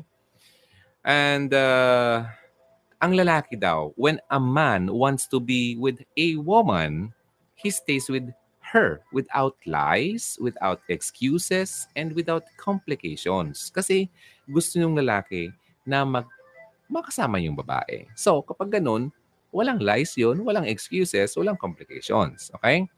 And ito pa. Pagdating sa'yo, kapag lalaki daw na hindi kanya tawagan, if a man doesn't call you, it's because he doesn't want to call you. Ganon yun. So, wag mo nang i-remind pa ang boyfriend mo na tawagan kanya kasi ayaw kanyang tawagan. Okay? Kasi ang lalaki na gusto kang tawagan, kahit di mo siya i-remind, tatawagan ka niyan. Nakuha mo ako? Okay, so Celine, masakit man to, pero katingin ko ang boyfriend mo, something is wrong sa kanya. I-analyze mo. Do you think may mga nagawa ka dito sa mga na-mention ko tonight? And meron pa akong ano, ang previous video na old video, although maganda yon 13 signs na nakakabawas ng love ng lalaki sa babae. Pakinggan mo yon Okay? At i-analyze mo sarili mo, may mga nagawa ka kayang ganun?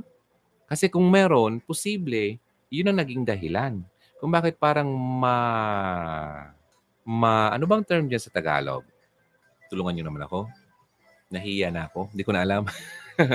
so yun, yung lalaking walang, wala man lang ka, ka, ka flavor flavor. Matabang! Yes! Thank you, Rose. Matabang. Yan. Kapag matabang lalaki, Sheila, thank you. Malapsa, Irene, Evelyn, matabang po. Evelyn, LV, matabang. Okay. Kapag matabang na ang lalaki sa iyo, something's wrong. Okay? So, analyze mo na yung sarili mo. Huwag mo muna siyang uh, husgahan kung bakit siya ganoon. Kasi kadalasan tayo ang may problema. Kaya tayo ang nagkaroon ng problema. Okay. So, yun. Tingnan mo to.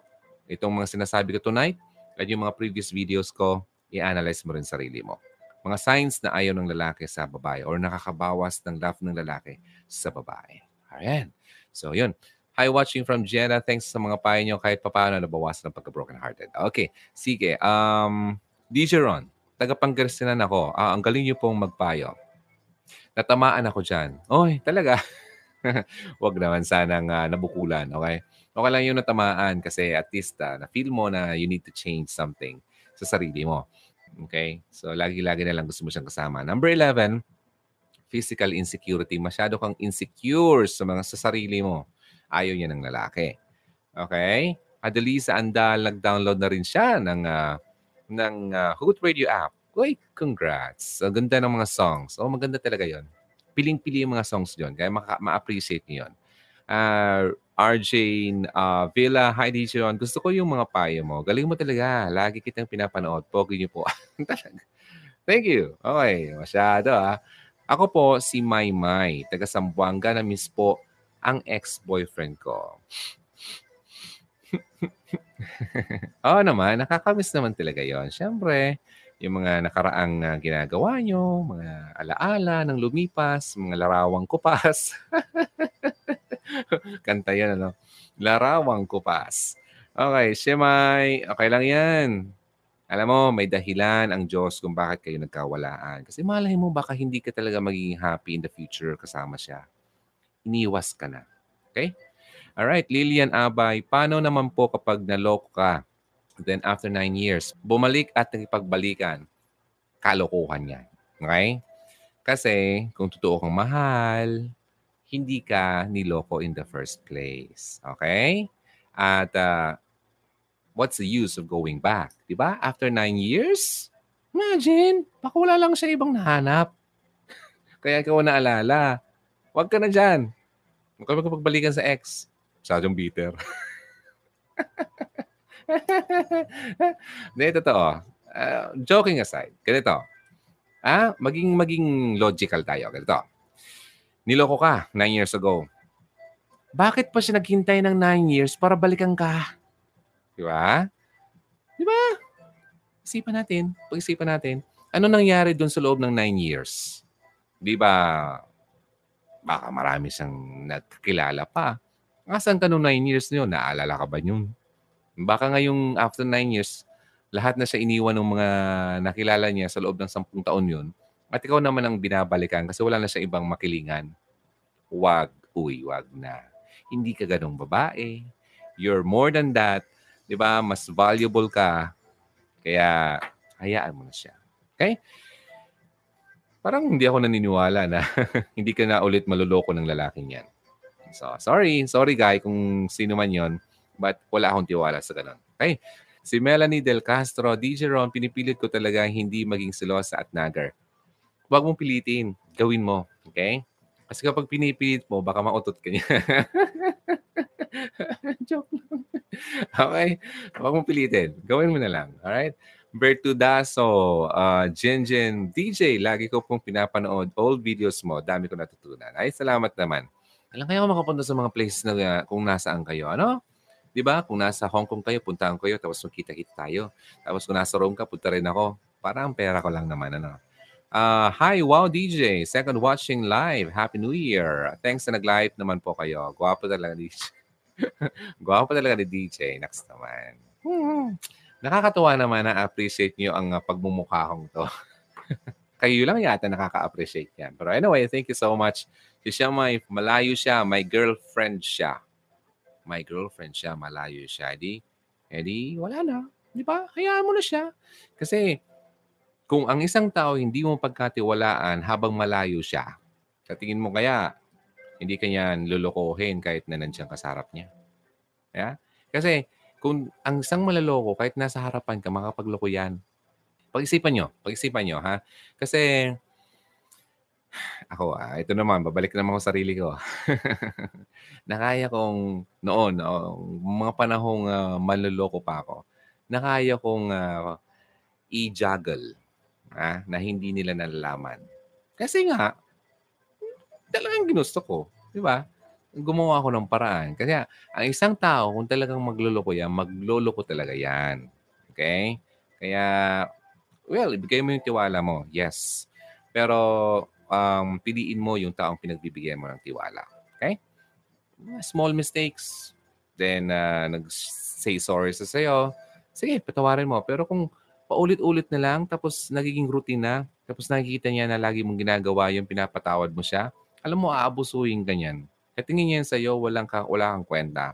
May isa pa nga eh, uh, yung tipong, uh, sabi niyang babae, uh, mahal pa kaya ako ng boyfriend ko? Kasi niloko na niya ako, pinatawad ko siya, tapos niloko na naman ulit niya ako, pero lagi pa rin siya bumabalik sa akin, humingi ng tawad at ayaw niya akong bitawan. Eh, kalokohan yun. Kasi yung lalaking yun, ayaw ko lang talagang bitawan kasi may nakukuha pa siya sa'yo. Sabi ko, di ba? may nakuha sa iyo. Uh, hindi naman sa pag-ano sa iyo, um, pag-down sa iyo, ano ang nangyayari sa iyo kapag kasama mo siya. Sabi niya sa akin, yes. O, di ba? May nakukuha yung lalaki sa iyo, kaya bumabalik-balik yung lalaki. Kahit niloko ka niya, ayaw kanya mawala, hindi kanya binibitawan, kasi ganun nga yun. Kaya huwag kayong magpaloko, okay? Huwag kayong magpagamit. Huwag kayong, huwag niyong pakita na sobra naman kayong letter T, okay? Bakit yon Okay? binigyan tayo lahat ng, ng Diyos ng utak para gamitin natin. Alright? So, ladies, be wise, okay? Mapagalitan kayo ni Lumen yan eh. Buhusan kayo ng surf. Okay? Sabunin kayo. Okay. Lagi ako watching Galing na Magpayo. Eunice sa Singapore.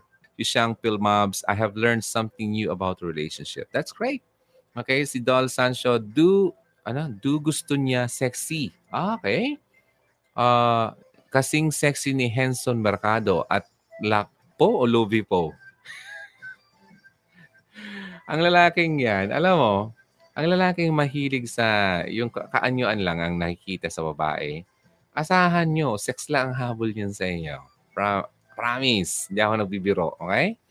Kasi, ang totoong lalaki nagmamahal ka, sabi nga sa isang uh, sa isang study, ang totoong nagmamahalan ay pareha sila tumataba. Mm, yung happy na couple, pareha sila tumataba. Kasi happy sila. Wala silang pakialam kung mataba ang partner nila. Kasi magmamahalan sila eh. Ganun yon according sa study. Kaya kung itong lalaki mo, ay lalaki mo, itong boyfriend mo ay lagi na lang, ba, dapat sexy ka, dapat ganyan ka, dapat ganito. Finifeed lang niya yung, uh, yung, ano ba yon yung crave niya pagdating sa physical na ano, ang uh, intimacy. Ha? Physical na ano, yung gusto niya. Kung ano lang nakikita niya, hindi po yan totoong pagmamahal. Okay? So, chupi-chupi na yan, mga ganyang lalaki. O ako babae, ako pambihira. It's gonna be easy for me to just say no. If you don't like me, the way I am, di ba? Then go ahead. Find someone new. Bahala ka sa buhay mo. I'm good. I feel good. I'm pretty. Di ba? Ganon.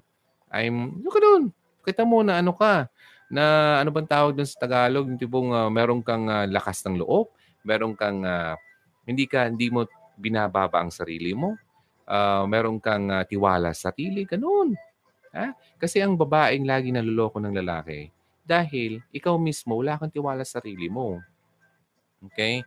Kaya ganoon. Kaya yung lalaki, nakikita niya na napaka-clingy mo sa kanya, alam niya na hindi ka mawawala. Kahit ano man yung gawin niya sa'yo, kahit naloko-lokohin ka pa niya, sasabihin niya lang niya, ah, pagbalik ko niyan, sorry, sorry lang ako dyan, okay na kami. O, oh, di ba? Ganun yun. Kaya, gamitin ang UTAC natin, ha? Si Rose Rose, DJ Ro, nakakatawa ka talaga. Grabe patawa ko sa acting mo yun. okay, alam mo kasi, sekreto lang natin to, ha? Um, meron kasi kaming lahing artista. Hindi, totoo. And uh, nung bata pa ako, gustong gusto ko talaga maging artista. Pero ngayon, hindi na. Kasi meron na akong sariling channel. O, di ba? Talo ko na yung ABS-CBN, GMA. okay, sarili kong channel. Okay, then, thank you sa mga viewers natin. Kung wala kayo, walang kwenta itong channel na to. Okay? So, nagpapa- nagpapasalamat ako sa inyo kasi nandito kayo. Frozen Tears Net, natawa ko sa iyo, D. Sharon, yung sa acting niyo po sa pagiging insecure. kasi, ano, ang daling gayahin kasi ginagawa yan sa akin noon ng isang insecure na ex ko, parang gano'n. Sorry. si LB Antipuesto. Hahaha, iba ako kung uh, magmahal ni Sharon. May freedom sa akin ang taong mahal ko. Kahit manligaw pa siya ng iba. Really? Okay, para naman makapili siya kung sino ang mas matimbang sa kanya. Ha, pambira ka talaga. Lang inaalaw mo magligaw ng iba para makapili. Pero ikaw, nagmamahal ka. Sige, so that's uh, who you are. But I think ganito, para mas uh, mag-gain mo ang uh, respeto ng lalaki, kung kayo na at talagang nag-declare kayo na kayong dalawa talaga, magkaroon kayo ng uh, exclusive relationship. Okay? Yung kayong dalawa lang, huwag mo siyang i-allow na makipaglandian pa sa iba kasi mawawala yung respect niya sa'yo. Kasi ti- sa tingin niya, oh, well, inaalaw ko ng babae na mag, makipaglandian pa ako sa iba. So, ibig sabihin, okay. Di ba? Wala siya, wala, mawawala talaga. So, LV, pag-isipan natin yan. Okay? Now, uh, Rosemary Agayan, paano yun, Sir Ron? Di ka na mag-GF? Oh, pwede pa naman. Only God knows. We'll never know. And, uh, di ba? May pinost nga ako eh, di nakita. okay. Uh, Abel Jimenez, out. Sa pula ko dyan. Okay. Uh, Chang Pilmobs, I really like this topic. Very interesting. Thank you, DJ. And si, uh, sino ka to? Ha, tumpak DJ Ron. At, hello po. And si Irene, uh, hi Kuya Ron, bigla na lang lumamig ang ka-MU ko. Pero dati ang ayos ng palitan namin sa chat video call. Ah, so never pa kayo nagkita. Just to clarify ha. Kasi nag-chat lang kayo video call, MU. So I uh, assume na kayo ay long distance relationship, right? So yon. Kung ang lalaki ay lumamig na, most probably that guy ay naha- may nahanap ng iba. So, hayaan mo na. Okay? Now, isang isang ano yan ha, isang senaryo yan. But ito pa, kadalasan ito nangyayari. MU, nagkita, may nangyari, nagbago yung lalaki. Ang dahilan yon dahil nakuha niya yung gusto niya. Okay? So, wag yung kakalimutan niya, ladies, ha? Kaya alagaan niyo, wag yung ibigay niyan.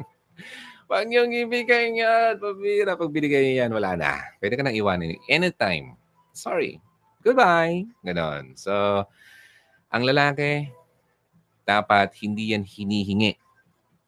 Okay? Ang babae, dapat hindi yan binibigay. Hanggat sa hindi pa kayo dumating sa tamang oras, kagaya nung kaninang mag-asawa, posible. Di ba? Anytime they can do that.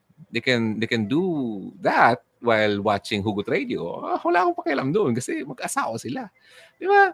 Ganun yun. Kaya ladies ha, ang pinaka-importante, yung pinagka aalagaan mo, yung bataan na sinasabi, huwag mong isuko. Huwag mo, paglaban mo yan. Kasi kung talang gusto ng lalaki yan, pwede niya makuha. Basta sa tamang panahon, sa tamang usapan. Pakasalan mo ako, go. Di ba? Ganun yun. Para walang lugi. Ha? So, ladies, ha? Pero kapag binigay na, then lagi-lagi nang hinihingi ng lalaki, ay ibang usapan na yan. Hindi na ikaw ang mahal nan. Mahal na lang niya yung nakukuha niya sa iyo. Okay? Kasi lagi kong sinasabi sa inyo na ang lalaki, mamahalin ka niyan kahit wala yan. Kahit wala yan. Maniwala kayo sa akin. Kasi ginawa ko yan. Okay? Kahit wala yon Bumabalik yung alaala tuloy. Cornelia Santiago. Hi, DJ Ron. Hi. And Brenda Tool. Nakakatawa ka po talaga, DJ. Nakakaaliw kang panoorin sa pagmimik ng mga girls. Maraming salamat. And si, uh, sino pa dito? Ha, natawa naman ako sa iyo. LV Antipuesto. Ha, ha, ha, ha. Okay, Myla, baliktad uh, DJ. Ang lalaki ang bongero. Nakakain rin din ng tainga. Really? Di kaya... Kaya akong sabihin eh. Di kaya binumi yung lalaki niya? Binabae? Okay, so... Ay, nga pala. Kalimutan ko i-share sa inyo. Buti naman eh. Ngayon naalala ko. Sa Spotify ko lang pinost to. Pero I don't know kung mahanap nyo to sa Facebook. Kasi part lang to isang, ng isang video. Medyo nasa last part yun ng video yung mahaba. Ngayon, sineparate ko yung part na yon. Kaya pinost ko na lang yung audio audio form nun sa Spotify. Hanapin nyo yung, download nyo Spotify, hanapin yung Hugot Radio. Then, hanapin nyo yung title na Paano malalaman kung bading ang boyfriend mo? Asa na ba yan? Right lang. So, yan. Anyway, um, hindi ko mahanap dito. Tip yun sa inyo. Tip.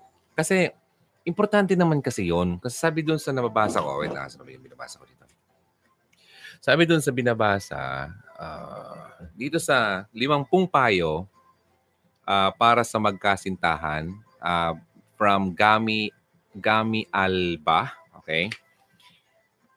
Isa dito sa sinasabi, dapat sabihin ng lalaki kung siya ay dating bakla or siya ay bakla. Kasi kung hindi, nagtatago siya sa iyo. Di ba? Kasi baka mangyari yan, kapag nakatalikod ka, kasama niya pala si kumpare. okay. Pasensya na, natatawa lang ako. Alam mo, alam mo, totoo yan. Kasi, agree ako dun sa sinabi niya dito na kailangan niyang ipa, ipaalam sa asawa niyang babae na ganun siya, may ganun siyang tendency or may ganun siyang uh, katangian na nagawa niya in the past. Tapos ngayon, okay yung samahan nila. Kasi ana, alam nung babae na yung lalaki ay dating bakla yung lalaki. Pero nagbago na siya nung sila ay nag-asawa na. Ang dami kayang anak. Hmm. Tapos matanda na sila pareha, senior na silang lahat. So mahalata mo yung lalaki na maan siya, medyo, medyo ma, ma, ma, mabinabae talaga siya. Pero nag-asawa siya. So ibig sabihin, nagbago talaga siya nung siya ay nakapangasawa na ng babae. So I think yung lalaking yon ay uh, sinabi niya talaga yung totoong kulay niya doon sa asawa niyang babae. Ah, bago magpakasal, ah, ito, number 44 pala. Number 44. Bago magpakasal, pagtapat sa kasintahan ang kanyang dapat malaman. Okay? Ano yung mga dapat malaman? Homosexual ka ba?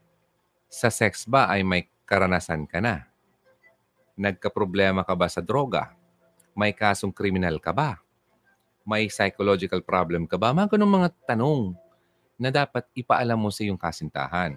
Kung ang ilan sa mga ito ay totoo sa iyo, dapat lang na ipagtapat ito bago pagpakasal sa kasintahan mo. Ang di pagtatapat ay tahasang panloloko.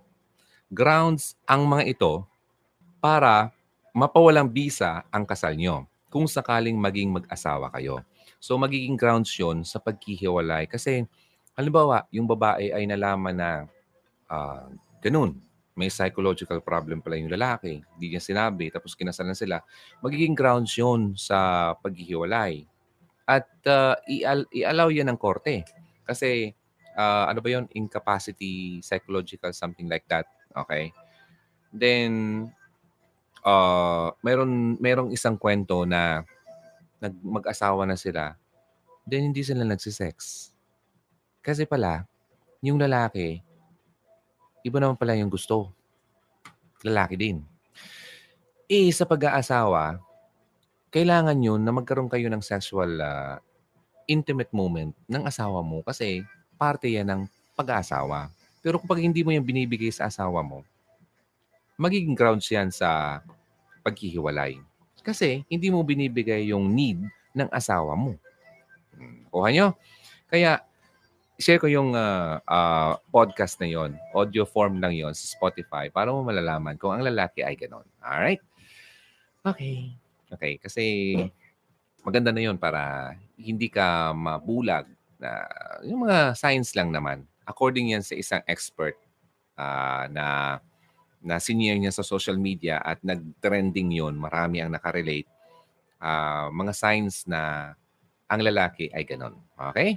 Hindi ko binababa yung mga mga kabaklaan dito. Na, no, kasi hindi naman ako perfectong tao. 'Di ba? So, ang point ko lang dito ay kailangan din naman natin malaman yung mga signs na yon. Okay, so salamat DJ Ron sa pag-share ng maraming mga ideas, especially when it comes to relationship. It helps a lot. Advance Happy New Year from Kuwait. Si Marilu Mingo, uh, Levi Fernandez, saan pwede makapag-advise or makahingi ng advice? May, ano, mga kabayan, may alam ba kayo? Oh, nagtatanong si Levi kung saan pwede magpa-advise. Dito. Hmm. Sige, Levi, you can send your uh, private message sa Hugot Radio sa sa Facebook or kung gusto mong makita ng lahat, pwede mong i- ilagay dito sa comment section habang nandito pa tayo. Ba? Okay, just make it ano, short and uh, ano, para yung importante lang. Si Melanie Del Castillo, di siya pag po ba ang boyfriend ko ay mahilig mang chicks? Tama ba? Ah, mahilig sa mga kachat, sorry. Ay mahilig sa mga kachat, okay lang po ba yon? Pero wala naman daw po yon. Sino kachat niya? okay. Ano yung mga kachat niya? Babae. Huwag mong sabihin na wala yung nagsisinungaling ang boyfriend mo. Okay? Hindi yun masama kung ang kachat niya ay, halimbawa, business-related.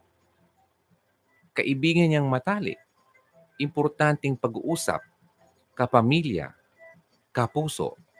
Ikaw lang dapat yon Kapuso. okay? Kapamilya. Kaibigan na matalik. Mga ganun. Pero kung nakikipag-chat siya kung sino-sino sa online, sa social media, ay hindi po okay yun. Huwag niyang sabihin na wala daw po yun. Kasi meron yung dahilan kung bakit siya nakikipag-chat pa sa iba. Naghahanap siya ng satisfaction niya na hinahanap niya sa ibang kachat. Maaring meron siyang mga nakukuhang uh, gratifikasyon, okay? Na hindi niya nakukuha sa pagsasama niyo maaari na di ko alam ah, uh, meron siyang mga usaping uh, nakaka nakakaaraw sa kanya dahil sa mga kachat niya at hindi niya nagagawa sa inyong dalawa. Ang ganung bagay, something is wrong. Kapag ganun ng lalaki, wag na. Okay? Hayaan mo na yan. Unless kung magbago siya. Kasi hindi to healthy. What's the use of having a relationship kung siya mismo ay nakikipag-chat pa sa ibang tao, babae lalo na. Okay? Pag-isipan mo yan maigi, Melanie, kasi hindi yan magiging maganda para sa inyong dalawa. Okay? LV Anti Antipuesto. Thank you so much, Teacher Ron. Gusto ko ang mga videos mo at live mo. Ang dami kong natutunan, lalo sa mga sharing of Word of God. Yay! Thank you. Uh, check ko muna kasi may nag-message sa akin at may nag-inquire. Okay, so ito kasing kabuhayan natin. Itong sa YouTube, eh, uh, hobby. At uh, yun nga, may nagpadala kaninang super chat. So, paunti-unti, may nakuha tayo dito. Konti. Oh, konti lang. Um, kaya if you want to uh, donate, why not? Di ba? So, punta lang kayo ng uh, um, dun sa about section ng uh, channel ng Hugot Radio. Meron doon ano, uh, link to donate kung ano man amount yan. Okay? Wala tayong sinasabi kung anong amount yan. Thanks sa mga videos mo. Bilis ko makamove on. Uy, wow! Good! O, di ba? So, panoorin niyo yun. Mabilis sa para ng pag-move on. Tsaka yung ibang mga videos para maiwan nyo na yung sakit at yung yung pangit na feeling sa 2018, huwag mo nang hayaan pang tumalo yun sa 2019 at uh, bit-bit mo pa yan. Na, di ba? May nakita akong video dalawang klasing lalaki.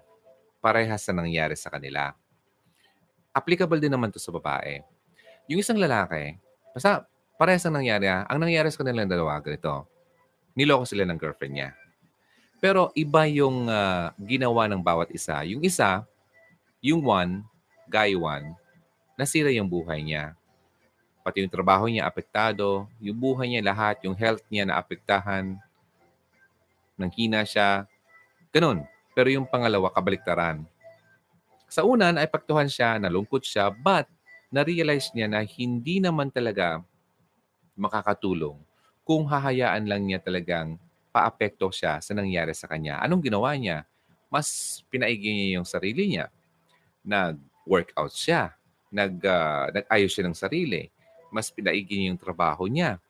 Nag, uh, nakahanap siya ng ibang uh, mas, uh, mga ganun. Kumbaga, bottom line, mas pinaigi niya yung sarili niya kahit nawala na yung ex niya. Hindi niya dinamdam to the point na nasira yung buhay niya.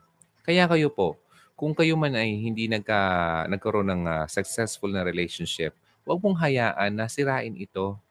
Okay? Kasi nawalan ka na nga tapos sirain mo pa yung buhay mo. Di ba? You have to move on. Pakita mo dun sa ex mo na mas maganda ka na ngayon. Di ba? mas mapera ka na yun. Ano, yung mga mas, kumbaga, makita ng ex mo, ay, sayang. Hinayaan ko siyang mawala sa akin. Ganon. At wag mo nang balikan ng ex mo. Yan ang bottom line dyan. Kasi mangyayari na naman yung nangyari doon. Okay? Kaya it's not healthy na makipagbalikan sa ex.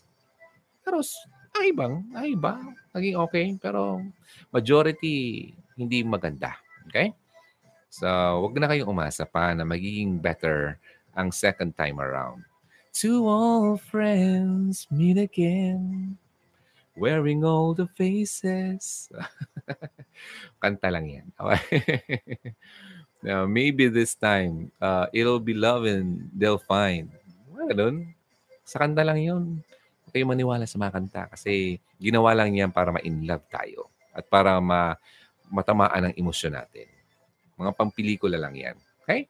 So, uh, better to uh, improve yourself and better to, uh, you know, be the better person for the next person, uh, for, for the next guy or woman na darating sa buhay mo kung lalaki ka. Just be prepared. Okay?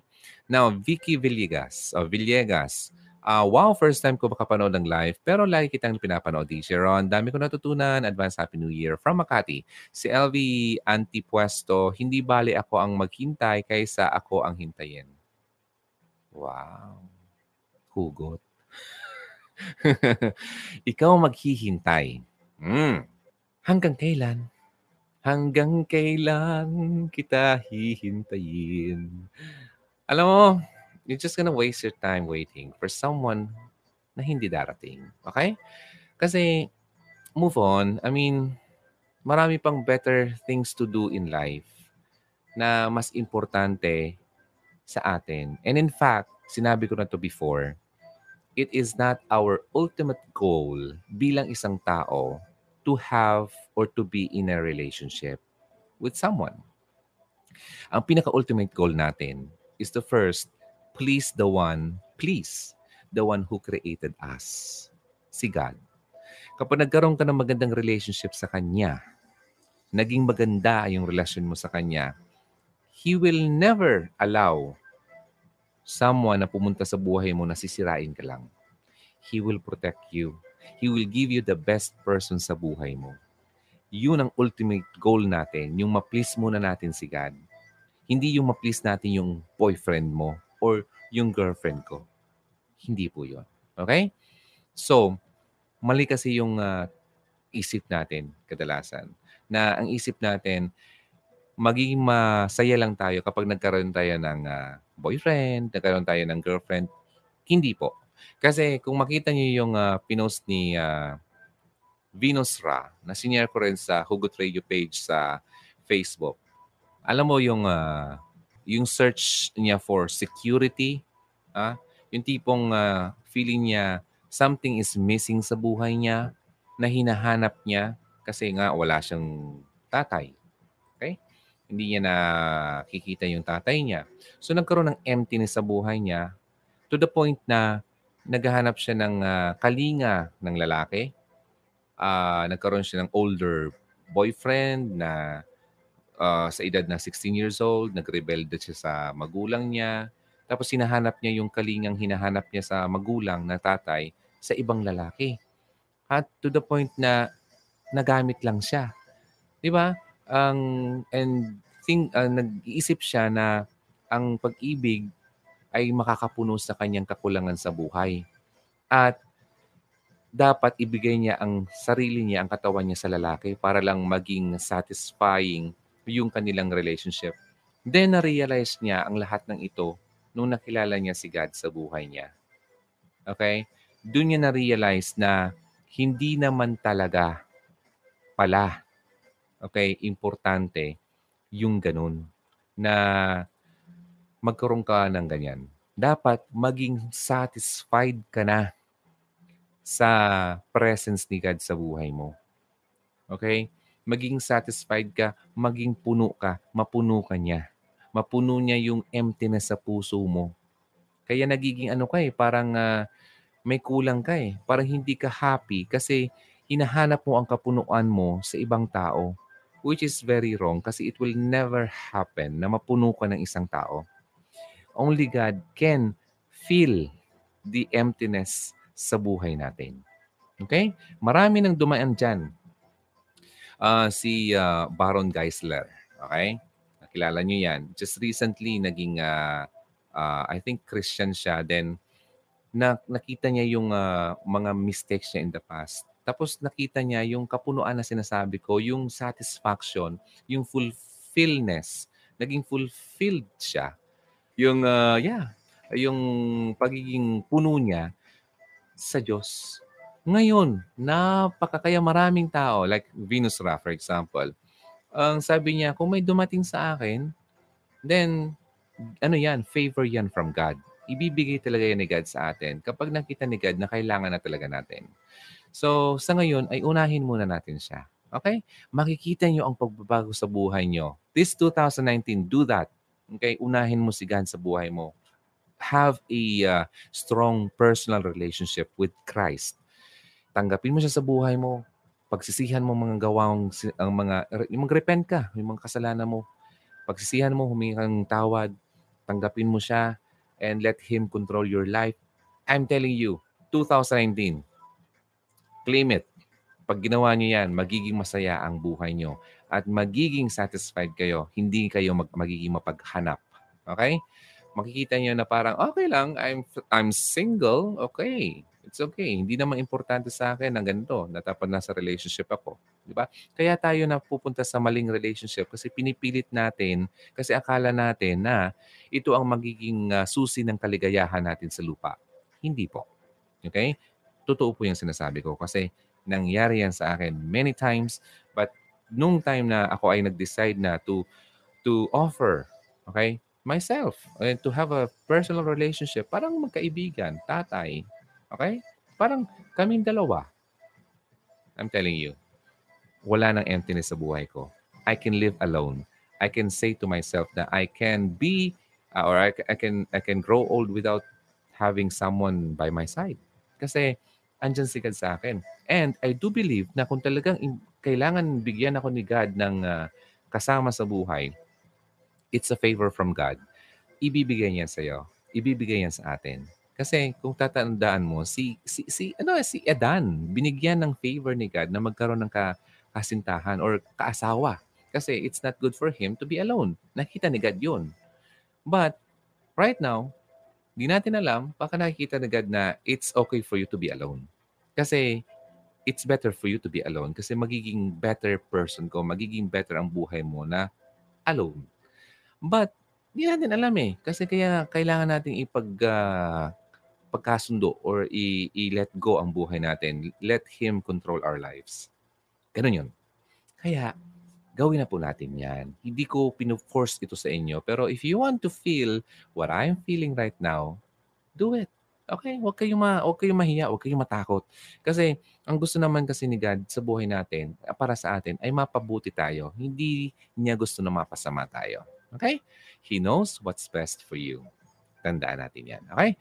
Now, itong sinasabi ko sa inyo, sana maging uh, lesson to sa atin bago pa matapos ang taon. Okay? Para pag 2019, maganda yung pasok ng taon. Maganda yung uh, mentality natin. Tsaka yung puso natin. Okay? Alam mo kung hindi nangyari yun sa akin, until now, hindi ako masaya. Kasi piniplease ko yung taong hindi naman nagiging okay sa akin, hindi naman nagiging totoo sa akin. Kasi masaya ako sa tingin ko sa kanya. Kapag nakikita ko siya, masaya ako. Kapag kausap ko siya, masaya ako. Pero hindi naman pala siya yung perfect na tao para sa akin. So in the end, nagkaroon na lang ako ng, ah, na-realize ko, oh, pala ano, ako lang pala masaya. Parang parang pinipilit ko na maging maging masaya. Kasi akala ko masaya. Yun pala hindi. Gano'n, 'di ba? Gano'n. Kaya nung ginawa ko nung sabi ko, okay, bahala ka na Lord. Ganito talaga eh. So, ikaw nakakaalam ng future ko, so kailangan kong ipagkatiwala ko ang sarili ko sa iyo. Kasi ikaw nakakita eh, di ba? God sees our future. Yung past natin, nakita niya. Yung present natin, nandito siya. And siya lang ang may kakayahan makakita ng pupuntahan natin. Tayo, wala tayong kakayahan yan. All we can see, ngayon. Oh, 12.06. Di ko alam kung ano mangyayari mamayang uh, bukas ng umaga. Uh, di ko alam kung magigising pa ako. Mga ganun mga bagay. So, kailangan nating uh, maging ganyan ang mentality nating lahat. Okay? Sakit naman pala, DJ Ron. Sarap umiyak. Bakit? Napaiyak bakit? oh, sige lang. It's okay to cry. It's, it's okay. I'm telling you, it's okay to cry talaga. Lalo na if you cry na with uh, pag uh, paghingi ng ano, help. Kapag ganun nahihirapan ka na, idaan mo sa dasal at uh, iiyak mo sa kanya. Yun yun. So, I'm telling you, it's okay to cry. Okay? And when you pray, go to your room, kayong dalawa lang ni God ang nag-uusap. Hindi yung uh, you go to go somewhere and uh, maraming tao nakikita sa iyo na kasi para makita nila na nagpe-pray ka. Mga ganun. Parang mga politiko lang.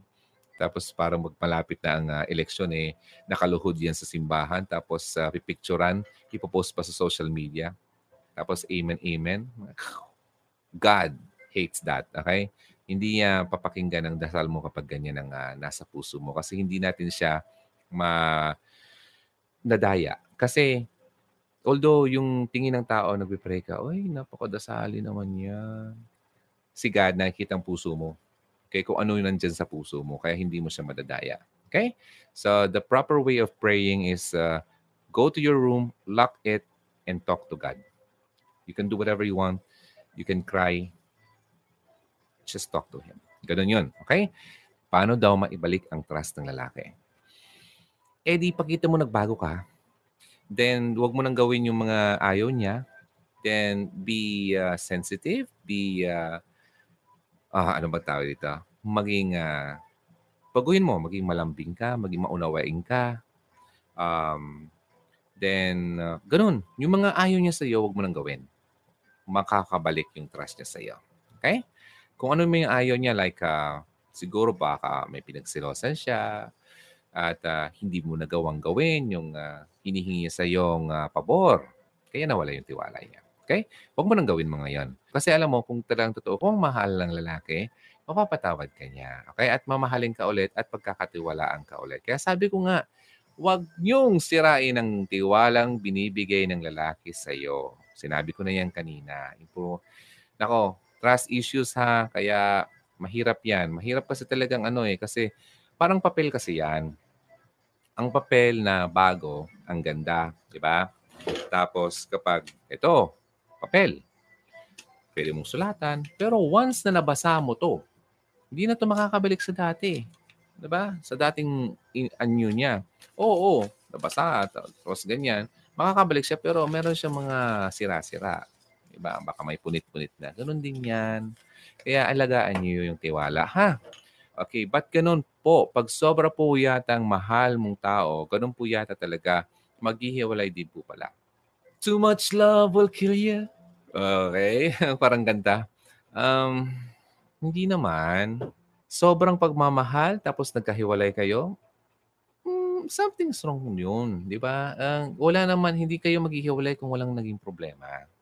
Okay? Posible, may problema siya, kaya bigla siya nagbago. Or ikaw din naman, may problema at nagawa kang hindi niya nagustuhan. Mga ganun, mga nakakabawas ng love ng lalaki sa babae. Panoorin niyo yon para mas, cla- mas clear sa inyo. Wag ko nang, hindi ko na yun uulitin dito kasi baka uh, mapahaba pa tayo ng tuluyan. Okay, dito na ngayon sa, ano, sa YouTube. Follow nyo din ako sa Instagram and sa Facebook. Okay, Rose, uh, sir, ako nga din po after 15 years nagparamdam now mas malala pa. Highs. Pero, nang alam na niya na ayoko, sabi niya, nagsawa na daw siya kasusuyo sa akin. Talaga. Ulitin ko lang ha. After 15 years, nagparamdam. Now, mas malala pa. Imagine that. After 15 years siya nagparamdam sa'yo, parang hindi ko maulubos maisip anong pinagkagawa niya sa loob ng 15 years at ngayon, ngayon lang siya ulit nagparamdam sa'yo. Parang hindi ko lubos maisip na parang hindi ka naalala nung mga panahon na yon. Alam mo, sa tingin ko lang kasi talaga, wala na siyang ibang makilingan. Kaya ganun yon. Okay, Rose? Kaya, sige na. Ang panunuyong yan ay hindi ako believe dyan. Okay? Kasi kung talaga naman bakit pinalipas pa niya ng 15 years? Di ba? Saka siya magsuyo ulit. Ano ba nangyari? So, kung ako babae, hindi na ako maniniwala. Okay, LV antipuesto, kaya nga, wag mo nang tanggapin. Kasi kung mahal ka ng isang tao, hindi ka hayaan na mawala ng ilang taon. O, di ba? Tama ito sinasabi ni LV. Okay? John Castro, marami sinungaling dito ang babae sa UAE. uy, uy, uy, uy, uy, uy, uy, may hugot. May hugot si Jong, oh. Pero Jong, alam mo, I do believe that too.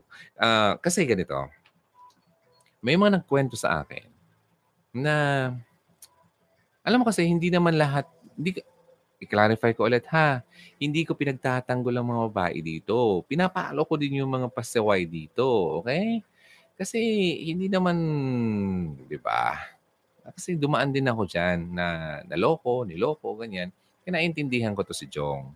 Kaya yung mga babae ha, alagaan niyo ang tiwala na sinasabi ko. Okay? Kasi si Jong mukha yatang parang uh, dumaan siya sa ganun na nawalan siya ng tiwala.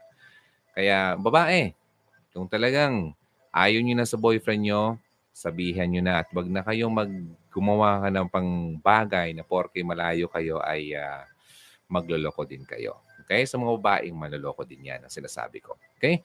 Alam ko sa nangyari sa akin. Ang akala kong totoo sa akin, yung pala ay may ginagawang uh, miracle. It's a miracle. Di ba? Eh, di siya nakalusot sa akin kasi may pagka-NBI ako. Kaya ganon. Huwag mo nang hayaan na mabisto ka pa ng lalaki kasi mawawalan siya talaga ng magandang paningin sa'yo. Parang bababa ang tingin niya sa'yo niyan. Parang ganun. So anyway, tapos na yon. Okay. Uh, si Sheila Inesperos, tama po uh, kayo. Ganyan kasi si boyfriend ko. Ilang beses nagloko. Sabi niya, nagbago pero hindi naman pala. Ang lalaking manloloko, kasabihin niya sa iyo na nagbago na siya. At gagawin na naman niya ulit yan. Kasi sinasabi ko sa inyo, ang lalaki na walang personal na relationship sa ating Panginoon ay talagang prone yan sa pagluloko kasi wala siyang takot sa ginagawa niya. Ha? Kasi kung meron siyang Diyos, okay, talagang maganda yung relationship niya, mahihiya siya kay God na manluloko o magsinungaling. Kaya ladies ha, itaas nyo ang quality or qualifications nyo sa mga lalaki. Kapag ang lalaki ay hindi ganon, ekis kagad yan. Kung ako babae, madali lang akong pumili. Ah, ano ba? Siyempre, interview ko rin eh makikita mo rin sa gawin niya, the way he talks, yung mga, tingnan mo pa ha, kung ang lalaki ay marunong gumalang sa kanyang magulang, yung nanay. Kung walang galang yan sa nanay, nako, ikaw pa kaya igalang yan? Siya. Nako, nako, nako ka dyan. Hindi. Isa ka lang babae sa buhay niya. Yung lumuwal nga sa kanya, hindi niya kayang uh, uh, diba, irespeto, ikaw pa kaya. Tandaan niyo yan, ha? Ah, okay, sige na. I-recap ko na ng madalian kasi marami nag-request uh, na hindi daw nila naabutan. Number one, uh, hindi mo binibigyan ng atensyon ng lalaki. Pangalawa, silosa kang sobra. Pangatlo, hindi mo siya binibigyan ng alone time. Pang-apat, napakanagar mo. Number five, lagi ka nag-worry sa pera or sa financial. Okay, number six, uh, lagi mong uh, binobrought up yung uh, ex mo sa usapin yung dalawa. Number seven, yung mga sekreto niyo pinag, pinapanabi mo sa iba. Number eight, okay, ang hindi mo siya hinahayaan man lang na makipag uh, hangout sa kanila sa kanyang mga kaibigan. Paminsan-minsan, ha? Hindi yung everyday na lang. Kapag ganun, talagang OA na yon. Inaabuso ka ng lalaking yan. Number nine, trust issues. Kaya alagaan ng trust.